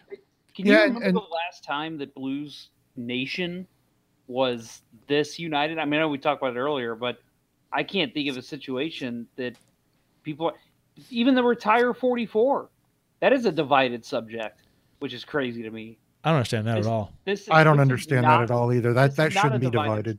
This is not a divided subject by anyone. No, and I think that means there's that, and that that's telling. I mean, it's not. It should be telling. As far as the state of the blues goes, I mean, the fans. I mean, when, when there's this many fans around that rally around the same uh, and are, are backing the same thing, it's there's there's substance there. There's something to that. You that it can't be ignored either. No, I, I don't. I don't think it can be ignored either. And the only thing that concerns me is there's other teams that are going to want him, and there's got to be at least three or four other teams that want Mike Yeo. I mean, the Oilers, they're not happy with their coach. The Red Wings want to win. The Ducks and Randy Carlyle, that's a dysfunctional situation. I think there's other teams he might go to, but my whole thing is this: he's had success here, uh, not Stanley Cup success. Is he does he want to come back to St. Louis and try to get that cup? But I think it's a win-win for him because if he comes back to St. Louis and they don't get a cup, but they're constantly in the top couple teams and they compete every game and he's got them playing well and they make it to the second round of the playoffs most years. I think for the longest time, most Blues fans, at least for three or four years, would be happy with that. Yeah, we won a Stanley Cup, but I don't think anybody's happy with Mike Yeo's coaching job. No, I that's. I think that's a that's a that's a safe statement to make. Universally accepted truth. Right. uh, the uh, the second uh, let's clear out and finish the uh, social media fails here. The uh, Sabres fan on Twitter talking about uh, replied to a tweet from the NHL. So the NHL tweeted out to hat trick Ryan O'Reilly about last night's game uh, with the with the Hurricanes, and a Twitter account called uh, Sign Skinner Now said uh, Sabres still won the trade. Uh, Kurt, real quick before you get into that, I had two people from Buffalo tweet me and basically said the same thing that the Sabres are a better team than the Blues by far. And they are a better team with Tage Thompson, Sobotka, and of course, Berglund. Um, I tried to get them to maybe go in a different route and say, listen, you're not a better team than the Blues. You've played two more games and you've only got three more points. Number one. Number two, With O'Reilly being gone, maybe some other guys got the opportunity to play. But to say that Berglund, Sobotka, and Thompson have made you guys a better team, I, I think you really need to look at what you got in return and what you lost. You know, I mean, it, it's really a stupid thing to say. I, I, I, think that it. I mean, it's the homer comment of all homer comments. I don't. The Blues got the better player in the trade, uh, by far. He's playing out of his mind better than anybody that Buffalo got. The Thompson's not even playing every game. Nope. And he's the best player they got in the trade. Uh, uh, Berglund and Sobotka combined have what four points or something like that. So yeah, yep, I think four points, a total of two or three goals between them. yeah, so uh, it, it's not it's not good. So I, I mean, But it's also not March yet. right, true. True. Berglund's good for a half dozen goals in March, right? Yeah. Berglund's gonna put He's good for six or seven goals in 12 games in March. Score Yeah. at least eight goals in March. Yeah. You know, it reminds me of guys. It reminds me of when Doug Armstrong pulled off that Brayden Schenn trade. You don't know how many people from Philly tweeted me and said, "You guys just got scammed. We got Lehtera and a draft pick, and Wha- and you got stuck with Brandon Schenn. He's not a top six guy. What is wrong with you guys?" And I even got that through part of last season. What was the So I, what was the name of the uh, Jeff the the lady we had on from uh, Philadelphia? Uh, oh, I'm drawing a blank. Um, Stephanie Driver. Step, step yes, driver. Yep. Yes. Uh, she was uh, basically laughing about Lehtera. and that was great because she she she she's on a podcast there and she she helps uh she does uh, uh some web stuff for I don't know it was it SB Nation I think their their their Philadelphia site Yep. so uh, and it was and so she was basically you know on board with our sentiments towards Lehtera so I- I think I think you know some of the uh, you're going to have your Homer fans make your stupid comments, which is what we saw here, and which I'm sure what you were in contact with there, Lance. So Sure. uh, that's which it's fun to talk about, but uh, I I would I would imagine that that cannot be the uh, the uh, majority opinion. Well, and another thing I wanted to say is I was just thinking about this the other day. I know I haven't brought it up before. Do the Washington Capitals sit there and look at the waiver wire and what guys are available and go, hey, he played for the Blues. Let's get him. How did Jaskin get to be on the Capitals roster? You know, Jaskin can. I mean, it it depends what you're looking for. If you're looking for a defensive forward, I mean, he's he's a Yeah. he's a fine defensive forward. I just, I mean, Same thing with Berglund. Yeah. Well, Good defensive eh. I'd rather have Jaskin than Berglund. I think Jaskin's more consistent and more physical. I think Berglund can Plus- be physical, but a lot of times he's soft. Plus, Berglund's more expensive. Yeah. Did- Did yeah. did, Did you- Jaskin make the top line tonight? Oh, there, was, don't there was speculation that he was going yes. to. Did he really? Yes, he did. Yes. All right. Whatever. Yeah, I liked what I think it was St. Louis Game Time tweeted when uh, um, I cannot pronounce her name, but the Capitals beat writer. Um, Isabel she, uh, Kardashian. yeah, her. Uh, what Bill said. She she uh, tweeted that out, and then uh, uh, I think it was St. Louis Game Time retweeted it with a funny comment uh, of um, "You you guys want to tell them or should we?" yeah, I saw that. Uh, the the last uh, social media fail we got is um, from Lance. No, I'm kidding. It's from uh, yeah, it's from uh, the same guy, Science Skinner now, who said uh, whose handle is all things sabers, by the way. Um, and it was in response to uh, a blues comment. So imagine uh, it was a blues comment that made a, a comment about um, O'Reilly, I think. So imagine having almost 1,500 followers and only having one like on your lame attempt at a comeback. The Blues suck. Get over it. What I think this is, I think this is funny. The last part of it is the Blues suck. Get over it. This is coming from a Sabres fan. So, so Buffalo, over the last five full seasons, where have they finished in the division? Eighth, Uh, eighth, eighth. seventh, Yeah. eighth, eighth. I- Look, and, and I said this and whatever. Neither team has ever won anything. So, but get the fuck out of here with your Blues suck nonsense because you're a Sabres mm. fan. The Sabres have been the epitome of suck for the past five years. Haven't finished over 500 in the last seven years. You're squandering a generational talent in Jack Eichel. Yes, exactly. Mm-hmm. You're mm-hmm. you're screwing the pooch, and you have been screwing the pooch for five years, debatably seven years. So it's like you ca- just keep your fucking mouth shut. And About- another a- another thing is, Kurt, I think in their first 12 games last year, they only got a couple ties and a couple wins. They had to go out and get three Blues players just to be where they are this year. Yeah. I mean, they- they got the the Blues cast-offs, and it made them better. Yeah, let's, let yeah. Vladimir Sobotka was on their second line the other night. Oh my Yep. God! Yep. So I thought that was funny. Uh, Sabres fan telling the Blues that they suck. Like, yeah, you, you know what the whole telling thing is about the former Blues players on the Sabres? Watch the highlights, the uh, watch the condensed game, and watch the recaps. You don't ever ever see Berglund or Sobotka or Thompson on those highlights. Hardly ever have I seen them. So they're not really a big part of that team. I'm not saying Buffalo sucks this year. I'm just saying what the Blues gave them was not really that much.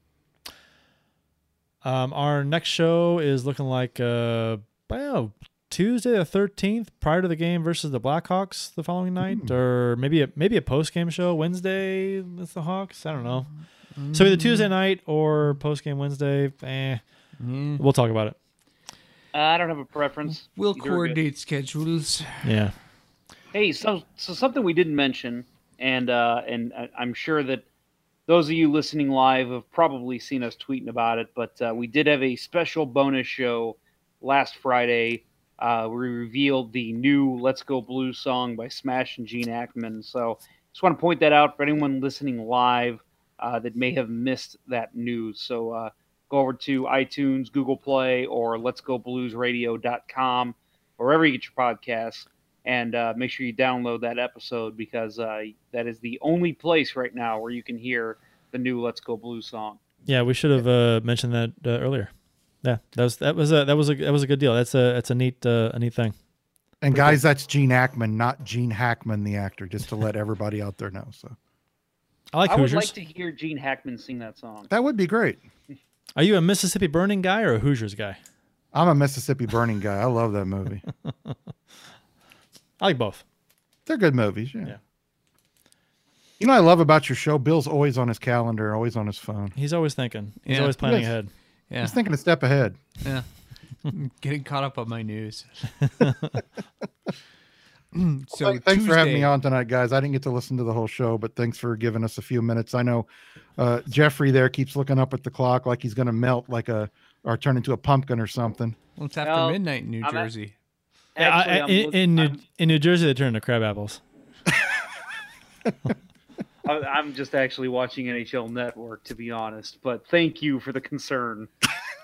We uh, uh, Lance, we had on the guys from uh, Teal Town, USA, the San Jose Sharks uh, Yeah. webcast. So we uh, we talked a lot about uh, the Sharks and uh, and the matchup tomorrow. So that was kind of that was kind of cool. Yeah, I'm, I'll have to go back and when you guys finally download everything, I'll rewatch it. Awesome. Um, I think that'll do it for this show, guys. yeah, right. thanks for coming on, Lance. Uh, you want to tell everyone how they can find you, interact with you, and uh, uh, find your show? You can find all the episodes on droppodcast.com. You can email me at lance d at droppodcast.com. Also on Twitter at drop hockey show. I just want to point out too that here on NHL Network they're showing some Martin Brodeur clips, and uh, there was an Eric Weinrich signing. Oh. what jersey was he wearing? He was wearing a New Jersey Philadelphia- Devils oh. uniform. Oh, all right. That that Oh. was his longest uh, longest tenured team, right? That Uh, and the Blackhawks. Wasn't the Blackhawks? Was he on Philly? yeah, Yeah, he was on Philly too. he was on Philly, Chicago, St. Louis. Yeah. I think I think Blackhawks was his longest tenure. I thought he was with the Devils longer.